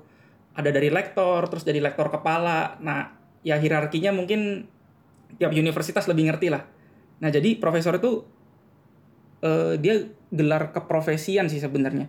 Buk eh gelar keprofesian atau apa ya namanya? Ya intinya dia gelar yang dikasih kalau lu tuh masih aktif mengajar di pendidikan yang tinggi gitu. Dengan beberapa syaratnya tadi. Tapi kalau lu udah nggak ngajar lu keluar ah, lu udah nggak berhak tuh. Gelar profesor lu udah dicabut. Gitu. Tapi kalau lu pensiun dan lu masih kayak ngajar beberapa kali nah lu biasanya dikasih ini emeritus gitu biasanya. Gelarnya profesor emerit Ini- ya profesor tapi Ini gue emeritus baru tahu berarti- loh. Mm. Kalau mungkin yang teman-teman, eh, sorry ya, gue nyinggung dikit mungkin kalau yang emeritus ini lebih, kalau teman-teman eh, yang agamanya Kristen dan denominasinya lebih ke Lutheran ya, yang Presbyterian kayak gitu, mungkin yang emeritus ini lebih lebih apa lebih sering didengar gitu. Soalnya kita ada kayak pendeta emeritus siapa. Nah, itu berarti dia tuh sudah pensiun dari Oh. kependetaannya, sudah mencapai umur tertentu dan sudah pensiun tapi dia masih mau melayani, mengajar segala macam di Ah. dalam organisasi gereja. Akhirnya dikasih emeritus ini. Gitu. Emeritus. Nah, profesor tuh juga sama ada I see. emeritusnya. Tapi kalau lu udah nggak ngajar, sorry to say, lu nggak udah udah nggak melakukan penelitian lagi, lu udah nggak ngajar lagi, lu bukan profesor lagi, lu balik ke gelar lu yang sebelumnya gitu. Nah itu yang harus lu tahu apa orang-orang tahu. Jadi praktisi itu nggak bisa jadi profesor gitu. Nah itu Ah. kesesatan yang dipercaya orang Indonesia mungkin udah lama. Jadi akhirnya kalau ada orang ngomong, oh gue profesor karena gue praktisi di sini sini sini, orang langsung percaya. Padahal no man, jadi profesor profesor tuh susah. Lu harus ngajar, lu punya penelitian yang impactnya bagus gitu. Jurnal publikasi lu juga harus bagus nih, bukan cuma jurnal ecek-ecek doang gitu. Ya. Nggak. Hmm. Kalau nggak terindeks, mungkin Thomson Reuters nggak ngeluarin apa nggak ngeluarin poinnya, mungkin lu nggak bisa dapat poin gitu untuk jadi profesor kalau jurnal lu abal-abal gitu sih. Itu satu ya yang gue mau. Tapi yang ngomong-ngomong gua mau masalah sampein. Thompson, ini ini gue nih ngomong-ngomong soal Thompson, eh, Hmm. Ada yang menarik dan di luar konteks virus. Gue tuh agak Iya, bingung dulu dengan pelajaran kimia, kenapa yang diajarkan tuh teori atom duluan, padahal itu susah banget. Kenapa di awal kampret? Emang. Udah lanjut. iya, belajar tuh semakin kecil tuh semakin susah sih sebenarnya. Jadi emang Enggak maksudnya kenapa bab babnya babnya kimia? Nih gue ingat Mm-mm. banget SMA nih ya. Iya. Kimia Iya, pertama gue itu atom. adalah teori atom. Maksud gue Iya. tuh adalah teori di kimia yang salah satunya menurut gue sangat susah. Kenapa itu harus yang jadi pembuka sih? Iya. Nggak itu ada yang lain. Kayaknya gitu. dendam banget gitu sih kalau Ini gue curhat ya. dendam banget, kesel banget gitu. Enggak Iya. maksud gue kenapa lu buka dengan sesuatu yang sangat sulit gitu. Sulit gitu, nggak kayak gampang dulu. Maksudnya Bikin kayak lost interest teori gitu gak sih? itu benar-benar Lo susah loh dalamnya sebenarnya. Iya betul. kayak kayak bikin lost interest gitu gak sih? Kayak akhirnya Iya. ah nggak menarik gitu, kayak bikin males gitu gak Iya. sih? Iya. Atau gimana? Ah, Kenapa itu harus teori atom dulu sih gitu? jadi itu sih penyakitnya in- di Indonesia mungkin mungkin di luar negeri juga sama sih. Jadi penyakitnya itu sebenarnya ada beberapa guru yang kalau bagus banget ngajar tuh eh, dia kan ngasih tahu aplikasinya dulu nih. Terus muridnya disuruh nyoba gitu kan. Ah, Karena iya. udah tahu Hmm, aplikasinya nyoba baru dia jelasin teorinya apa. Semakin lama semakin dalam soalnya pasti kita harus tahu kulitnya dulu nih. Kita mau ngapain. Tapi kalau lu Ah. langsung belajar sesuatu, lu nggak tahu buat apa, lu pasti udah nggak interest lah. Ngapain gue belajar ini sih gitu. Nah, iya. Hmm, Iya nggak? hmm, hmm. Gitu Hmm, tapi hmm, kalau iya lu sih. tahu udah Make tahu sense. terus lu udah pernah nyoba ih asik ya nah lu pasti ke dalam-dalamnya ini jadi pembukaan kimia dengan teori atom itu sama aja kayak lu fisika tapi pelajaran pertama lu string teori gitu mungkin kayak gitu Gue aja gak tau loh, so, lu sebut apa tadi itu. string teori Oh, Ya. spring. ya itu usaha Iya.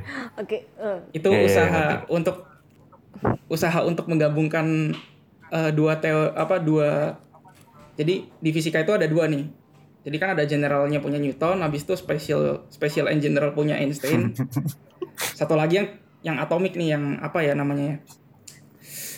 Eh aduh gue lupa. Eh mekanika kuantum. Nah mekanika kuantum sama general relativity-nya Einstein Einstein itu sama-sama benar. Tapi ada missing link-nya. Nah si kalau missing link-nya ini ketemu nah itu yang katanya si siapa namanya eh Stephen Hawking dia bakal nemu apa namanya eh, theory of everything tuh kalau linknya ini ketemu nih nah string theory itu salah satu eh, teori yang berusaha untuk memecahkan missing link-nya ini untuk nemuin missing link-nya ini sih gitulah intinya lah Cuman karena gue engineer ya, gue gak akan peduli itu sih. oh, Selama oh, gue ya. masih... eh, karena pada saat kita ngomong engineer, gue gak peduli masa itu apa. Cuman yang Iya. penting gue bisa manfaatin ya, udah sesederhana Iya, betul. itu aja. Ah, betul betul betul Ini tambah men- melen- melenceng ke mana-mana. Cuman ini gak iya. kontroversial. Tapi ini gak kontroversial. Tadi- jadi gak apa-apa. Nggak apa-apa, Jangan ini edu- gitu. Tadi Edu- educational aja, Mas nggak. Peter Hah? Tadi Mas Peter menyampaikan poin pertama itu ya. Lalu poin kedua bagaimana nih? Apa nih? Ada lagi yang mau Oh, disampaikan? banyak sih. poin Jadi kedua? yang kedua itu adalah gini, orang itu cenderung berteori sendiri gitu. Yang tadi, jadi orang Ah, banyak dia self proclaim. Akhirnya orang Iya. percaya karena kira-kiranya masuk akal sih kayaknya. Berarti sebenarnya Nah, eh, iya ya. Hmm. apa namanya tingkat eh, pengetahuannya dia atau helikopter view-nya dia tuh belum nyampe ke situ aja gitu. Sama kayak orang ngomong bumi datar gitu kan. tingkat pengetahuannya dia belum nyampe situ tapi karena dia ngomong ah gue biasanya ngerasain kayak gini sih jadi yang itu tuh salah lu tuh ditipu doang gitu orang tuh suka kayak gitu tuh padahal lu harusnya belajar dulu lebih dalam baru iniin apa baru lu ngejudge sesuatu atau lu make decision gitu. Nah kadang ada orang yang terlalu cepet sih kayak gitu. Nah makanya sebenarnya gini analoginya adalah kalau lu nggak tahu sesuatu lu tanya ke yang ahli. Jadi kalau lu nggak tahu tentang motor motor lu rusak lu tanya ke mekanik dong gitu kan. Kalau lu nggak tahu tentang eh, perbumian nggak tahu tentang antariksa lu tanya ke astrofisisis bukan tiba-tiba belajar di apa bukan tiba-tiba terus oke karena karena gua nggak ngerti ya udah yang paling gampang buat gua ini yang gua rasakan setiap hari yang dia rasakan ya. Setiap hari kayak gini berarti bumi bulat itu bohong gitu. Yang bener tuh bumi datar nggak gitu. Lu harus tanya ke yang ahlinya yang helikopter view-nya Eh. lebih tinggi gitu. Ini Nah, gue sama berlawanan kayak- ya sama Peter Jadi nih. jangan Iya, ambil kesimpulan sendiri gitu. Satu, Sama kayak- dua selama. Ah, Eh, Pit, bentar gue Hmm. berlawanan. Iya, iya, Sebelum iya, kelupa. boleh, boleh. Satu, Hmm. selama Hmm. ber, statementnya berhipotesa gue nggak akan masalah. Karena hipotesa dalam tanda kutip belum ada langkah untuk membuktikan itu eh, sementara benar atau Oh. sementara salah ya. oh ya Jadi selama Eh. selama statementnya hipotesa itu it's okay. Yang kedua tadi lu bahas apa tadi? Gue lupa. ya udah Ini sambil tentang apa tuh? Yang eh, yang orang Yang orang per, apa terus menyimpulkan sendiri kayak gitu bukan Ah, orang iya, yang ahli ngambil kesimpulan harus tanya sendiri. ke ahlinya Gue lupa pokoknya intinya kalau selama statementnya masih hipotesa it's okay. sih. oke kalau gua ada stance ada satu stance gua gini lu bebas berpendapat apa pun ya kan dan lu bebas didebat kayak tadi lu ngedebat gua terus akhirnya gua tahu Ah, oh iya ya gue salah ya oh ya gue salah ya Ya, setuju. Eh, ada point of view lain ternyata nih nah itu gue Iya. jadi helikopter view gue jadi naik lagi nih gara-gara gue punya view dari lu gitu yang tadinya di gue tuh nggak Karena kelihatan yang gua gue serang bilang, argumen lu. Ya, Iya, karena betul. yang gue serang argumen lu, bukan Eh. Peternya gitu. Iya Asik. betul. Terus gue Hmm. nerima. Oh iya ya ternyata eh, gue tuh ada sis ada blind spotnya nggak kelihatan. Terus lu liatin. Jadi sekarang gue bisa ngeliat blind spot yang yang tadinya blind spot jadi gue bisa lihat gitu. Nah, gue dengan Iya, iya. ada stance stance gue tuh lu bebas berpendapat apa pun, lu kasih opini apa pun itu nggak masalah. Tapi habis itu kalau ketika sudah dibuktikan itu lu salah, lu jangan ngotot gitu. Ketika sudah dibuktikan secara ilmiah lu tuh salah ya jangan ngotot. Terus ngomong orang ini pembohong lah tukang manipulasi lah gitu. Lu harus terima dan lu itu artinya yang kayak tadi gua.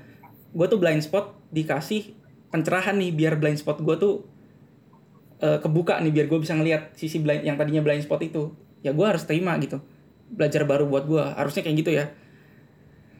Hmm. stance gue di situ gitu. Nah lanjut lagi lanjut mana tadi tuh? Eh ah dari itu. Sama kayak kasus covid ini. Jadi kasus covid ini ya lu harusnya kalau lu tidak ngerti ya lu tanyanya ke orang yang ngerti. Virolog mikrobiolog atau dokter. Yang dokternya ini ya juga bener-bener ngerti di bidangnya gitu. Nah supaya ini nggak salah ya gini gue gue juga nggak mau self proclaim gue tuh eh supaya ya gue buka-bukaan aja nih. Dari yang tadinya kita ingin merahasiakan supaya orang oh lu tadi ngomong kayak gitu lu harus percaya sama orang yang ngerti tapi lu sendiri tuh nggak ngerti. Lu tadi ngomongnya teknik mesin teknik mesin doang gitu kan. Oke jadi eh gua itu backgroundnya dulu gua tuh sci- science olympiad dari SD ya kan dan bidang kesukaan gua tuh ada dua. Ada human anatomy sama eh, fisika dulu. Nah gue SD tuh gue udah sampai platnas. SMP tuh gue ikut biologi. Jadi kalau lu ngomong gue nggak ngerti apa-apa itu salah juga karena gue ngerti gitu. Eh, kemudian eh, nyokap gue tuh dulu ex asisten apoteker. Jadi di rumah gue banyak dan karena gue waktu kecil itu suka sakit nah gue suka diracikin obat. Dan gue tuh waktu kecil kurius gue tuh tinggi banget gitu. Jadi gue selalu tanya gitu. Dan gue bersyukur juga gue punya dokter yang nanganin gue dari kecil itu ada beberapa dokter waktu gue sakit dokternya itu selalu pengen ngejawab gitu eh selalu ngejawab kalau gue tanya gitu. Seenggak penting apa pun pertanyaan gue gitu. Jadi gue tahu oh penyakit gue tuh kayak gini nih gitu. Jadi dari gue bersyukurnya itu sih apa namanya gue dapet pengetahuan itu yang mungkin anak-anak lain gak dapet sih. Nah di situ.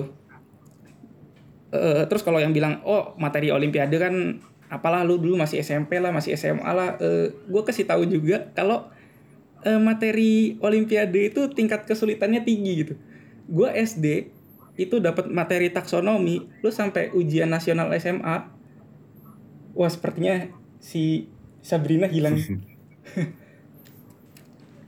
Ya lu dari sampai SMA tuh SMA kalah susah lah jauh gitu maksudnya. Taks apa nah akhirnya balik lagi Sap gimana Sap? Oh, udah balik? udah bisa denger? Halo. Lanjut aja dulu, Pet. ah ya lah gue lanjut deh. Jadi eh, materi gue di taksonomi itu jauh lebih susah gitu daripada materi lu ujian nasional SMA biologinya gitu. Jadi eh, gue tahu dulu beberapa sejarahnya taksonomi itu gue tahu soalnya gue ngikutin dari gue SD kan. Nah eh yang gue mau iniin gini sekarang yang tentang virus nih yang gue pengen apa sekarang gue lari ke virusnya ya. Nah virus itu jadi dulu emang awalnya kita cuma tahu hewan dan tumbuhan. Akhirnya ternyata tumbuhan tuh ada yang kayak gini loh. Ada loh jamur jamur tuh nggak seperti tumbuhan lain gitu. Dia tuh khusus eh secara genetik dia berbeda secara perilaku dia beda juga dari tumbuhan. Akhirnya dia dibikin kingdom sendiri kingdom fungi nah gitu. Dari yang tadinya di masuk di plantae atau di tumbuhan. Jadi dia ambil sendiri di apa di itu. Kemudian ada bakteri segala macam yang tadi gua udah ceritain. Nah jadi itu tuh taksonomi itu berkembang sesuai ini. Soalnya orang mau mengklasifikasikan eh, itu bisa jadi makanan nanti. Bisa jadi kalau ada penyakit jadi gimana untuk cari obat.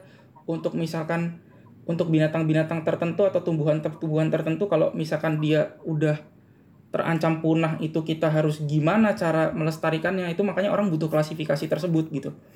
Dan itu juga bisa untuk pengetahuan manusia gitu. Dia harus tahu nih yang beracun kayak gimana cara infeksinya gimana cara obatinnya gimana. Itu fungsinya tadi nih klasifikasi. Nah si virus ini ya kemudian klasifikasi berkembang sampai akhirnya kita mendefinisikan apa yang hidup dan tidak hidup. Nah benda hidup itu didefinisikan dia itu punya eh, banyak tuh bisa makan, bisa bereproduksi dan ada namanya tuh homeostasis tuh. Homeostasis itu adalah kecenderungan makhluk hidup untuk mempertahankan kondisi kehidupannya. Jadi kayak lu mengatur temperatur tubuh lu. Nah, itu salah satu dari homeostasis ini. Nah, si virus itu nggak punya itu semua. Bahkan si virus tuh nggak punya kayak apa eh yang kayak ribosom, yang pokoknya organel-organel sel yang harusnya ada di dalam sel tuh si virus tuh nggak punya. Nah, virus tuh cuma punya protein dan asam nukleat. Nah, beberapa dari virus juga punya eh, lapisan lemak sama karbohidrat dikit, tapi yang yang apa namanya? yang yang dominan tuh protein sama asam nukleat ini. Asam nukleat ini lo bisa bagilah jadi dua. Kalau dia double helix itu DNA namanya. Kalau dia single single helix itu RNA kayak gitu. Dan RNA itu ada macam-macam ada mRNA apa segala macam lah. Itu gua nggak deep ke sana. Dan virus itu ada dua tadi strainnya strain- apa ada dua strain ada dua materi genetiknya. Ada yang virus based on RNA ada yang based on DNA dan ini beda banget tipe tipe infeksinya beda ngobatinnya juga beda gitu.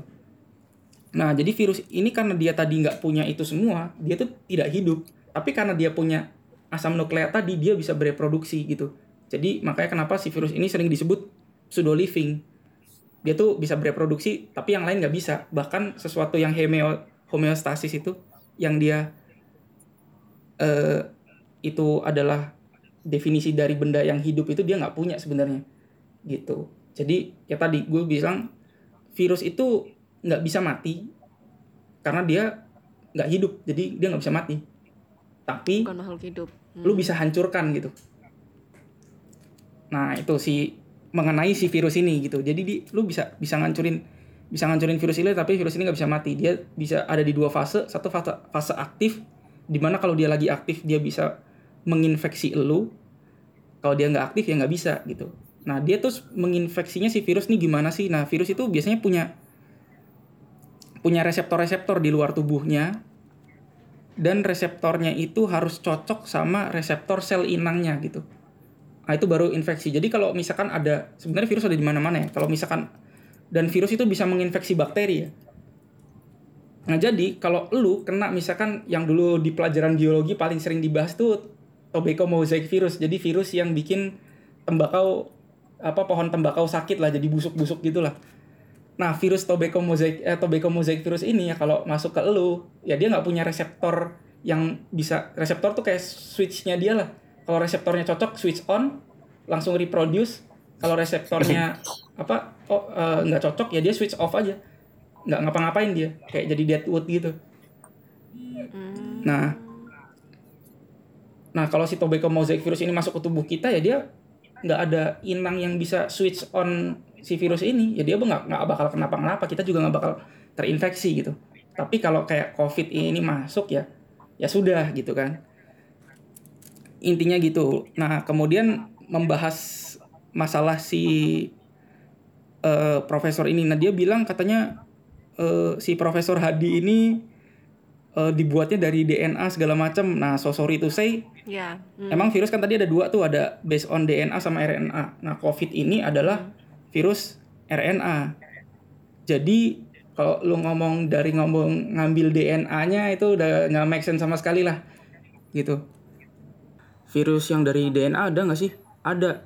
Contohnya virus cacar, virus herpes, Nah itu dia based on DNA virusnya gitu. Tapi si COVID ini dan beberapa virus corona lain ya, virus flu flu biasa terus habis itu uh, SARS, MERS ya dia based onnya based on RNA sih gitu. Uh, sebenarnya banyak banyak sih yang mau gue bahas kalau misalkan ada logical fallacy-nya. Ada kayak misalkan dia bilang oh ini virus nih cuma dosisnya doang beda katanya gitu. Uh, virus tuh Iya, nggak ada iya. Dia juga bahas dosis. nggak ada dosisnya bos. Emang dia obat gitu ada dosisnya nggak ada. Dia tuh jadi se- mema- semematikan apa virus itu dia ya sebagaimana dia bisa nge-hijack eh, se separah apa dia bisa meng-hijack sel-sel yang ada di dalam tubuh lu gitu jadi kalau dia bisa nge-hijack misalkan alveolus lu reseptornya cocok bisa keinfeksi kan alveolusnya. Sel darah lu reseptornya cocok sel darah lu terinfeksi bisa pendarahan di mana-mana gitu. Bro brong apa eh, tenggorokan lu cocok ya tenggorokan lu kena. Usus lu cocok usus lu kena gitu. Tapi kalau misalkan dia cuma cocok di paru-paru doang ya paru-paru doang yang kena dia nggak bakal infeksi yang lain gitu. Gitu jadi eh, kayak tadi ini eh, gini gini gini gini gini. Ya apa? Eh gini gini gini. Eh, apa namanya tadi? Dia itu eh, dosisnya kayak gini dosisnya kayak gitu ya ini bukan karena dosis. Emang dia tingkat infeksinya tidak semematikan itu gitu. Dan yang covid ini tingkat infeksinya mungkin lebih mematikan lagi gitu. Bisa jadi kayak gitu ya. Cuma eh, tidak bi itu adalah hal yang salah adalah fallacy juga tuh kesesatan kalau dia ngomong eh ini nih sebenarnya dari dosis nggak ada dosisnya gitu terus dia bilang oh ini nih evolusinya dari apa mutasinya dari hantavirus kan dulu kan dia ngomong perang di Oh ya, dia bilang gitu perang juga. perang dia ngomong perang di semenanjung Korea tuh nah perang semenanjung Korea kan ada hantavirus tuh virusnya dari dari ha. dari tikus tuh terus dia Iya, ha-ha. eh, Oh, mutasi dia ngomong gitu juga. ya dia ngomong itu di videonya Anji sih Oh. Nah, hantavirus il- ini nih bukan jadi virus tuh ada beberapa ya. Ada bakteriofage itu bentuknya kalau lu sering lihat tuh dulu eh dulu beberapa bulan lalu ada orang-orang yang kreatif bikin bentuk virus pakai botol ini, pakai botol minuman corona. Yang kayak ada diamondnya di atas terus kakinya kayak laba-laba di bawah. Nah, itu bakteriofage Iya. sih sebenarnya. Bukan virus corona. Bentuknya bakteriofage kayak gitu. Jadi itu virus yang menginfeksi bakteri. Ebola virusnya mirip mirip-mirip kayak eh Ebola tuh Ebola kayaknya bakteri deh gue itu mirip-mirip sebentar gue jangan sampai ngomong salah Eh cuman Ebola. nih mumpung Peter lagi nyari Mm-mm. satu eh, yang perlu kita eh, jelaskan bahwa Hmm. eh, mau Peter mau Sabrina mau gue juga bukan orang yang bekerja di bidang ini sebenarnya Hmm. itu ya. Hmm. Jadi kalau Hmm. misalnya ada teman-teman yang ternyata adalah profesional di bidangnya Hmm. dan open to discuss, kita sih juga oke-oke aja Oh, berdiskusi. oke Mungkin sekali. nanti di, di- bisa email ke kita ya kalau atau dan bahkan kalau kita mau undang bareng diskusi lagi pun kita nggak ada masalah selama kita yang kita adu argumentasinya lah bukan personnya lah. iya itu aja keren sih. Oh ya, kita punya Instagram nih at uh, outercircle.podcast. Nah, itu kalian bisa komen-komen juga sih di situ nanti. Terus kalau ada yang mau Feel free to menyampaikan DM sesuatu, ya bisa langsung email. DM aja. Mis- Nah, misalnya ada statement di atau argumentasi kita yang uh, Nah. yang uh, kalian gak setuju, ya it's okay. Kita open kok. Jadi maksudnya kalau misalnya ada yang "Ah, nggak setuju nih poin ini, ya silakan Iya. koreksi Betul. buat kita We're juga open lah. for discussion, any discussion tinggal nanti misalkan uh, mau jadi narasumber atau bagaimana tinggal uh, nyatakan kesediaannya aja. Uh, Ya. Tinggal DM aja ke Instagram. Betul. Ya, jadi kita bisa lebih kayak lagi ya ininya ya, point of view-nya ya, bener-bener outer cycle dari Iya, cycle luar ke bener-bener kita gitu. outer- Keren Bukan banget. cycle. Uh, jadi kayak outer, Itu maksudnya ya. outer cycle outer circle. Salah terus. Oke, emang agak susah sih itu. Lidah-lidah orang Indonesia ini. Oke, gue lanjutin lagi ya. Ebola tadi virus sih. Ebola Iya. itu eh, virusnya bentuknya mirip-mirip kayak cacing gitu kan. Nah ini kenapa Ah, virusnya? Ebola, hmm, juga Ebola. ini kenapa namanya corona? Emang bentuknya kayak corona gitu. kayak mahkota ya kayak mahkota. Iya, jadi kayak Kayak lu, mahkota. lu kalau misalkan dulu belajar tentang eh, gerhana matahari, nah lu kan ada Hmm. bagian matahari namanya corona kan yang paling luar itu.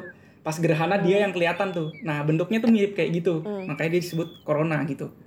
Corona. Intinya Corona gitu. di bidang gue beda lagi soalnya. Hmm? Corona di bidang gue beda lagi. Corona. Corona di gue bagian elektrik electrical adanya void di material Eh, nggak jadi Oh ya ada void di material. Ya, Inter- benar benar benar. ya ya intermezzo aja Ada Intermezzo, intermezzo. familiar ya Oke, jadi itu apa bisa beda-beda sih. Cuma ya intinya kayak gitu. Kenapa dia disebutnya fire ini virusnya virus corona gitu. Jadi ha- virus hanta tadi itu keluarga keluar dia ada di keluarga sendiri namanya Hantaviridae. Nah, corona ini Coronaviridae. Jadi dia udah beda udah beda virus lah gitu. Kayak misalkan kita manusia terus kayak misalkan Covid nih kita nih manusia. Si hantavirus tuh simpanse tuh. Jadi udah beda banget gitu. Udah nggak sama. Ups, sorry. Ada perbandingan yang kurang tepat nih dari analogi yang digunakan. Jadi sebenarnya eh, manusia dan simpanse itu tidak bisa dibandingkan dengan hantavirus dan coronavirus. Kenapa? Karena di dalam taksonomi itu ada beberapa tingkatan ya. Yang pertama spesies, terus kemudian naik lagi ke atasnya genus, familia, ordo, kelas, filum, ordivisio, terus paling ada atasnya lagi kingdom. Nah, dari taksonomi ini semakin yang awal disebutkan tadi semakin berbedanya di spesies atau di genus itu perbedaannya semakin dikit. Semakin ke atas itu perbedaannya semakin besar. Nah, hantavirus itu dan coronavirus bedanya ada di filumnya. Jadi udah agak atas tuh di bawahnya kingdom. Nah, dia itu kalau hantavirus itu ada di eh, film Negarna viricota, sedangkan coronavirus itu ada di film Pisciviricota. Jadi dia bedanya jauh banget. Nah, kalau mau membandingkan, kita nggak bisa bandingin manusia dan simpanse eh, sebagai analogi karena manusia dan simpanse itu bedanya di genus. Jadi dia paling bawah tuh. Jadi manusia itu atau Homo sapiens genusnya Homo, sedangkan simpanse atau Pantroglodites itu ada di genus Pan. Jadi bedanya di genus. Atasnya dia sama. Apa familianya sama, ordonya sama, kelasnya sama. Eh sampai ke film dan kingdomnya dia sama. Nah, kalau kita mau membandingkan, pembandingan yang benar adalah kita pilih satu kingdom nih, misalnya kingdom Animalia yang tadi kita satunya pilih manusia dari film Chordata, terus kita cari film yang lain, misalkan film Arthropoda yang sama uh, atau hewan berbuku yang sama-sama di kingdom Animalia. Nah, perbandingan coronavirus dan hantavirus itu seperti membandingkan manusia di film Chordata dan semut di film Arthropoda. Jadi seberbeda itu. Nah, yang mau gue sampaikan di sini adalah uh, membandingkan hantavirus dan coronavirus itu adalah uh, atau menyamakan nih kayak hantavirus tuh ada uh, coronavirus tuh yang ada sekarang atau si SARS-CoV-2 yang menyebabkan penyakit COVID ini uh, dulunya hantavirus. Nah itu mm, bener-bener argumen yang salah karena tadi dia tuh bedanya terlalu jauh. Jadi nggak mungkin terjadi uh, apa perubahan itu karena dia udah bedanya di film. Nggak mungkin kayak hantavirus berevolusi jadi coronavirus atau bermutasi jadi coronavirus. Itu poin gua. Lanjut. Gitu. Jadi itu uh, fallacy dia yang lain gitu kan. Habis itu ada beberapa sih ada. Lu inget nggak apa ya? Hmm, kayak oh ya dia antibody. Ini ini kemarin kayaknya gue gue sempat ini dua. Eh, dia menciptakan antibody. Gitu menciptakan antibody apakah anda Eh. Tuhan? Gitu. Oke. Antibody kan uh, Jadi- antibody uh, sorry, antibody itu apa ya? Itu kan itu uh, aku nggak ngerti ya kalau misalkan masalah kesehatan. Cuma bukannya kalau antibody itu dari badan kita sendiri ya, Bu? betul jadi bukan antibody itu bukan dari luar ya. Mm-mm. antibody itu setahu gue bentuknya protein dia tuh eh nanti dibawa sama sel darah putih lu ya itu ada T cell ada apa nah terus dia bawa protein yang namanya si antibody ini gitu buat memerangi benda-benda asing yang akan dirasa oleh sel-sel di tubuh kita akan menghancurkan tubuh kita gitu terus dia dibawa buat ngelawan itulah nah si antibody ini sebenarnya ya alami sih di bentuk tubuh. Nah, ada beberapa sebenarnya gini. eh ini juga ada fallacy beberapa fallacy yang dibuat orang Indonesia tuh orang Indonesia tuh suka banget ngomong kalau orang itu menciptakan sesuatu. Kalau orang itu padahal kan ada menciptakan, ada membuat, ada dia itu cuma inovasi Ya. doang gitu. Jadi kayak ada Ya, sesuatu sama dia dimodifikasi. Jadi dia tuh mau modifikasi, Ya, tapi orang ya. itu ngomongnya menciptakan, menciptakan. Menciptakan. Padahal menciptakan itu beda banget definisinya lu ngada eh, membuat sesuatu jadi ada dari yang nggak ada gitu kan. Betul, betul. Jadi kalau lu modifikasi itu bukan menciptakan. Nah, terus oke lu menciptakan antibody lah dia klaimnya. Oke lah gitu. Emang beberapa ilmuwan di luar sana ada yang berusaha bikin antibody sintetik, tapi itu kayak ya kayak cloning lah. Jadi lu ambil beberapa sampel sel, habis itu eh quote and quote kayak dipaksa atau diperkosa sel itu biar ngeluarin antibodinya terus antibodinya lu ambil gitu. Intinya gitu dan itu tidak diminum caranya si antibody ini soalnya kan antibody ini protein kan kalau lu minum itu kena lambung lu yang tingkat asamnya tinggi di mana protein itu nggak kuat kena asam tinggi hancur dong Dia mati. Akhirnya bukan mati antibody nggak kan protein apa-apa. bukan benda hidup kan Ya, protein Oh iya iya, oh, iya, sorry, sorry. Hancur Jadinya proteinnya. hancur. Nggak jadi apa-apa berarti. Iya, jadi Hmm. lu misalkan lu punya antibody nih, oh gue punya antibody ini, terus dengan cara apa? Oh gue minum, Terus lu ya sama aja lu nggak minum apa-apa, lu minum air putih aja deh gitu, Hmm, gitu. sih. Dan itu teknologinya teknologi tingkat tinggi dan setahu gue sekarang nggak nggak ada teknologi untuk bikin antibody itu yang murah itu mahal banget. Soalnya dia susah banget kan cloning aja lu tahu susah satu sel kayak gimana susahnya kan ini sampai maksa keluar gitulah intinya. Nah, eh Tapi berarti Yang- possible ya. Statementnya Apanya? possible dulu nih. Tapi possible berarti kan? possible lu buat ngebuat antibody itu possible. Nah, cuma dia ada yang gua gua pernah nonton dia yang di TV One itu gua dia bilang gua tuh udah bisa bikin gini cuma eh di apa namanya? Si Profesor Hadi ini bilang ya kita panggillah si Hadi aja lah jangan profesor lah ya. Karena gua nggak tahu juga takutnya salah. Bapak Hadi lah. Pak Hadi ini Pak bilang Hadi. kalau Pak dia Hadi, itu Pak Hadi bisa bikin si antibodinya di labnya dia terus habis itu katanya oh kalau ini nih harus uji klinis segala macam di laboratorium yang sertifikasi pemerintah lah katanya orang dari badan pom ini terus si Pak Hadi ini bilang Iya. kalau kayak gitu pemerintah harus kasih tahu dong mana laboratorium yang bisa ngecek segala macam soalnya kita kalau berinovasi tapi nggak ada laboratorium gratis kita nggak bisa gini gitu. Soalnya kita juga laboratorium kita terbatas cuma bisa gini doang. Ini logical fallacy banget kan? Di mana yang satu lu ngomongin tingkat produksi dengan technical yang cukup tinggi di sisi lain lu bilang laboratorium lu kecil kurang canggih buat yang kayak gitu. Jadi lu minta sesuatu yang gratis dari pemerintah. Ah gitu. Kok saya bingung Tapi dia gitu. anu eh, tapi dia juga itu loh Mas, apa namanya? eh, nantangin ID untuk uji klinis Iya, sih nantangin. dia, Nah, dia itu. itu- Berani, cukup berani sih ya. Iya. Maksudnya cukup berani untuk untuk apa ya? Untuk seperti itu apa ya? Bet- Entah ya yakin eh, entah gimana ya. Cukup berani sih menurut aku dia Iya. untuk nantang uji klinis itu.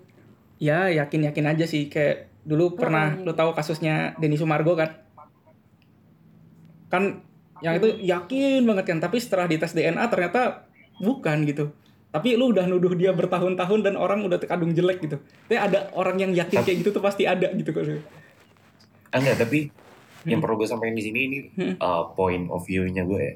Hmm. Gue per- orang yang percaya probabilitas walaupun apa pun itu kecil jadi gue nggak akan menutup apa pun gitu Hmm.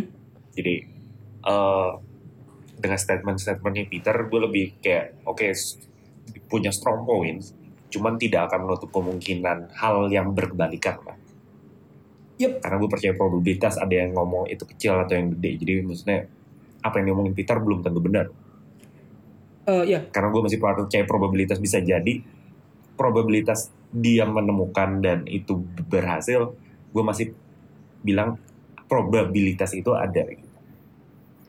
oke itu jadi Haikal, statistical jadi analysis Haikal betul ya.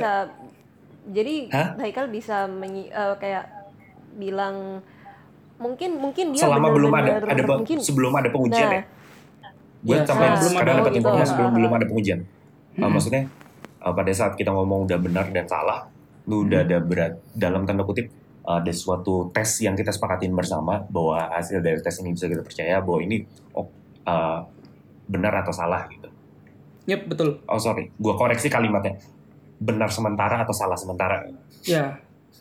H0 jadi dalam Haikal pengujian. masih di Ya, tengah-tengah nih ya kalau jadi kalau jadi maksudnya udah kayak kalau gue Hmm. sih masih percaya namanya probabilitas eh, doesn't Ya. mean gue ngomong si statementnya semua Pak Hadi itu benar cuman gue Hmm. tidak akan menutup 100% gitu Yep. ah, Ya. jadi kayak masih menyisakan Jadi- berapa persen ya masih possible aja makanya Ah, pertanyaan gue iya, iya, iya, iya. makanya Ah, pertanyaan gue ke Peter tadi itu possible gak emang buat produksi antibody pertanyaannya tuh lebih ke arah kemungkinan gitu Ya, eh, produksi antibodinya mungkin, tapi eh, dengan cara bukan tidak, ah, bukan dengan cara diminum ya, dengan kayak, kayak minuman gitu. ah oke Nah, jadi itu adalah logical fallacy-nya dia. Kalau dia ngomongnya, oh gue suntikin lah atau gue apa, gue masih, oh ini ada probabilitas masih bisa benar sih. gitu Nah, tapi kalau dia atau dia ngomongnya gini, ini minuman ini bisa eh, membantu tubuh untuk meningkatkan antibodi. Itu masih masih masih bisa diterima logiknya. Dan secara ilmiah masih oke gitu walaupun emang harus ada pengujian tapi logik logiknya lebih benar gitu. Karena lu minum sesuatu dan sesuatu itu ada reaksi kimia tertentu dia memicu badan lu untuk eh, eh, Meningkatkan meningkatkan imunitas imunitas, gitu itu masuk akal. Ah, dan itu oh. udah ada gitu. Dan itu udah ada. Oke yang jadi yang jadi masalah tadi klaimnya dia yang seperti itu itu mas sampai sekarang yang kayak gitu tuh masih illogical karena tadi ketika lu minum dan itu berupa antibody protein antibodinya itu bakal hancur kena asam lambung lu intinya gitu. Ah itu juga sih. Terus apalagi dia tadi ngomong kan oh gue pengennya ke lab pemerintah yang kayak gini gini gini yang harusnya murah gratis kalau supaya orang-orang kecil kayak kita yang biayanya sendiri bisa tapi dia ngomongin sesuatu yang produksinya pakai eh, teknologi yang tinggi dan biaya yang sangat mahal jadi kontradiksi antara ya jadi kalau di ilmu apa kayak kayak di scientific method gitu kan kita punya eh, punya proof eh, proving punya teknik pembuktian. Nah, teknik pembuktiannya itu ada yang by deduction, ada yang by ada yang by contradiction. Jadi kalau deduction itu lu ambil sesuatu yang udah bener, terus lu jalanin dengan logika dan scientific method yang bener, lu bakal ketemu suatu kesimpulan. Nah, kalau di awal lu ambil sesuatu itu ngaco, lu tetap pakai logik eh, logika scientific dan scientific method yang benar, di akhir lu bakal dapet kontradiksi gitu. Kayak lu ngomong 2 sama dengan eh 2 tambah 1 sama dengan 0 gitu. Ya udah kita uji dulu yuk gitu. Nanti di akhir lu bakal nemuin kalau itu akan berkontradiksi sama hal yang benar gitu.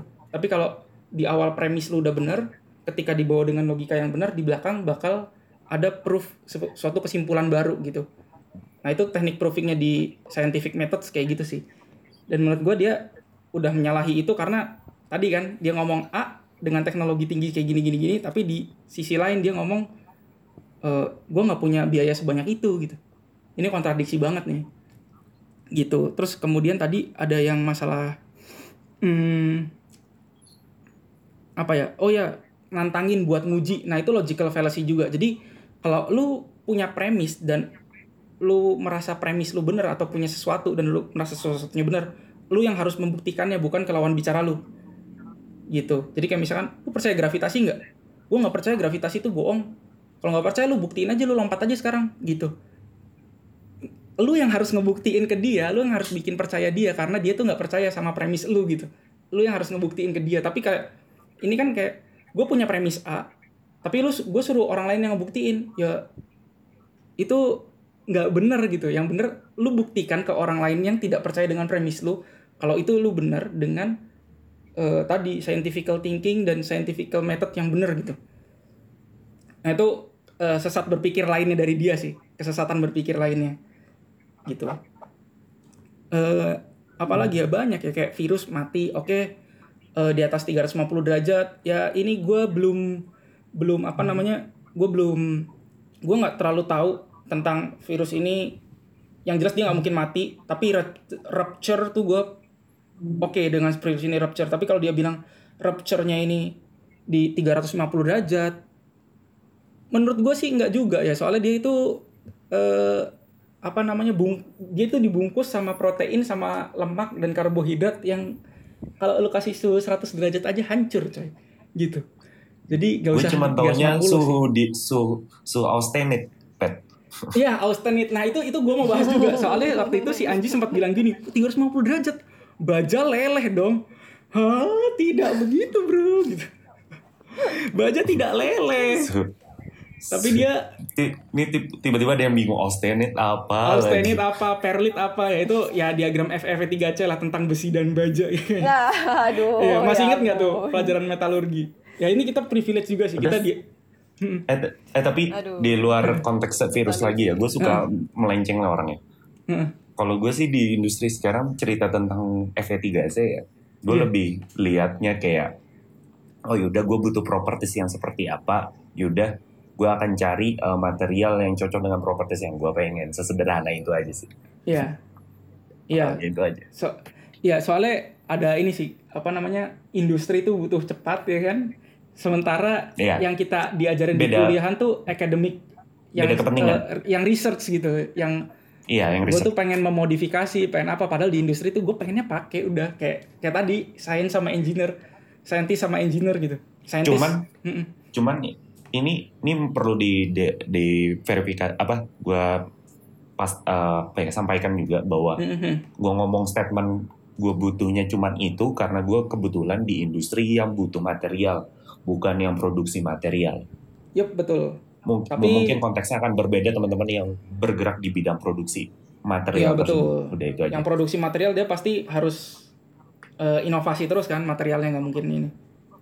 Betul betul. Iya. Luar biasa kita konteks hari ini Iya. seneng gue Iya, ya itu itu itu intinya kayak kayak kata-kata ini kan. Lu nggak guna sekolah ntar nggak kepake katanya kan hasil dari sekolah lu gitu. iya sih nggak kepake kalau lu melenceng tapi kalau lu tidak melenceng lu bakal kurang sekolah lu sebenarnya. Ya nggak kayak misalkan lu lulusan teknik gua- mesin kerjanya di bank atau ah, dan ini perlu gue potong dulu karena Mm-mm. eh, apa pun keputusan setelah itu itu adalah keputusan masing-masing. Iya, Eh, betul. Nggak. termasuk Gua- yang eh, appreciate semua keputusan setiap orang lah karena emang ya pertimbangan Iya. tiap orang beda-beda. pertimbangan tiap orang beda keluarganya beda ya gua yang yang gua iniin yang gua iniin statement itu sih lu nggak percuma lu sekolah atau misalkan apa ntar juga lu abis sekolah lu nggak bakal pakai ilmu lu. Ya itu karena lu melenceng aja dari ilmunya gitu. Kayak gua sekarang gua nggak pakai lagi tuh fluid mechanics gua lah. Human anatomy gua gua nggak pakai lagi. Yang mungkin sekarang kepake nih di di podcast ini kan. Cuma nggak kepake lagi gitu di kehidupan gua sehari-hari. Gua nggak pernah pakai limit nggak pernah pakai integral gitu. Cuma eh, kalau untuk orang-orang yang profesinya itu satu bener-bener satu jalur dia jadi researcher atau jadi apa mungkin dia akan kurang sih. Dia pasti gue harus sekolah lagi karena ilmu yang gue pelajarin di sekolah itu kurang gitu.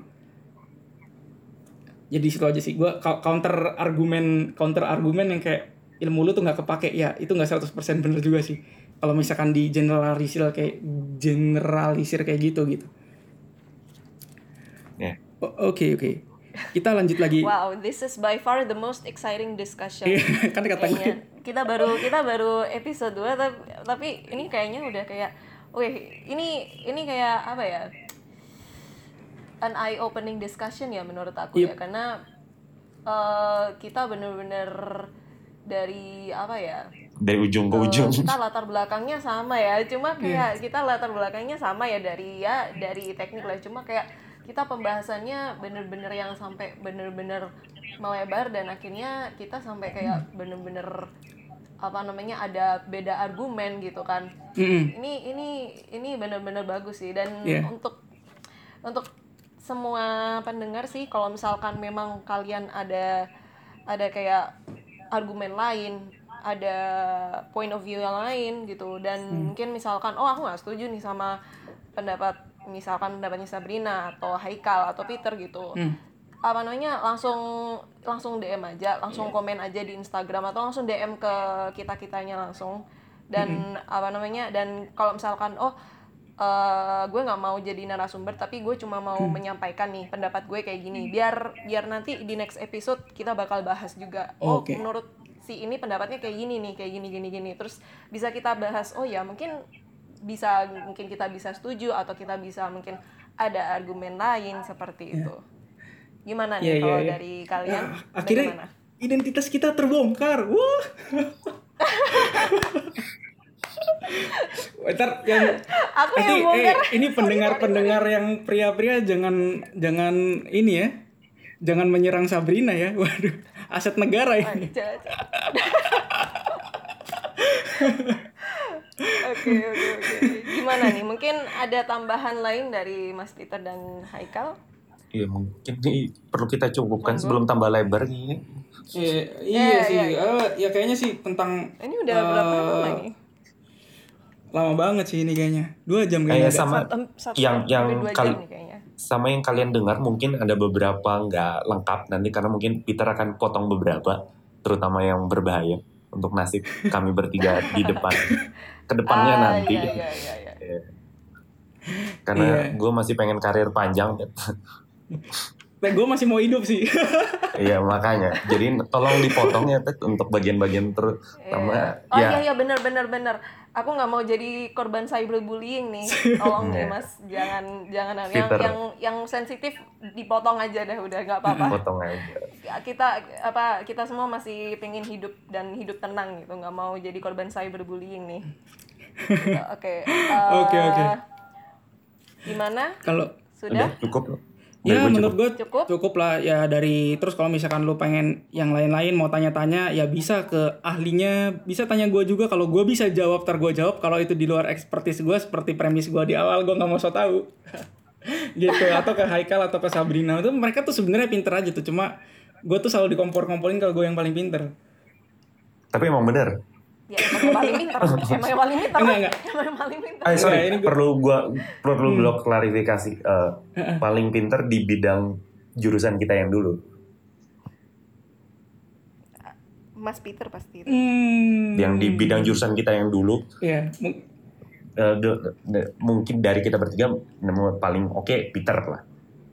mungkin mungkin mungkin tapi dari yang lain belum tentu ya Belum tentu, misalnya kan Iya. nggak tahu kan kalau misalnya Sabrina jago Iya. banget masak, kan lu bisa kalah.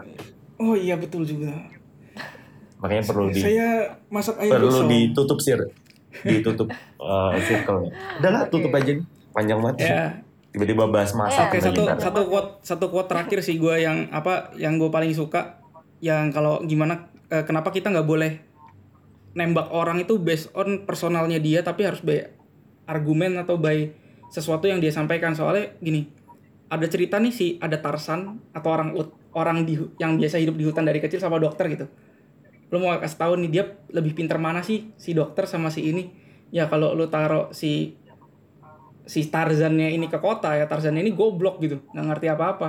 Tapi kalau lu taruh si dokter ini ke eh, apa namanya ke hutan si dokter ini bisa sok tahu dengan pengetahuan yang dia baca dari buku. Tapi mungkin dia nggak bisa bertahan hidup. Yang bertahan hidup si Tarzan ini. Jadi lu nggak boleh ngeremehin si Tarzan ini gara-gara di kota dia goblok gitu.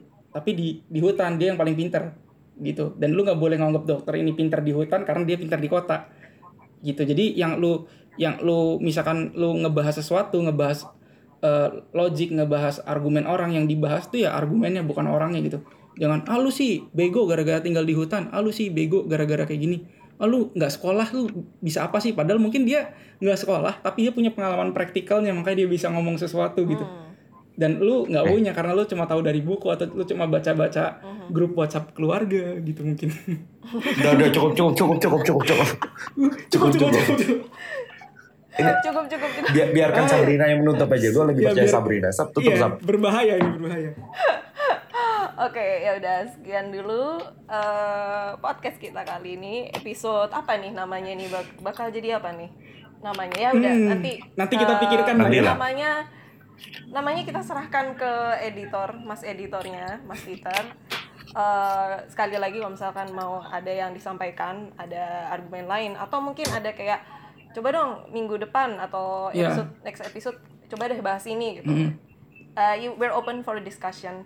Uh, tinggal DM aja ke pod, uh, ke di Instagram kita Outer at Outer outer Circle. circle dot podcast Sekian dulu dari kita.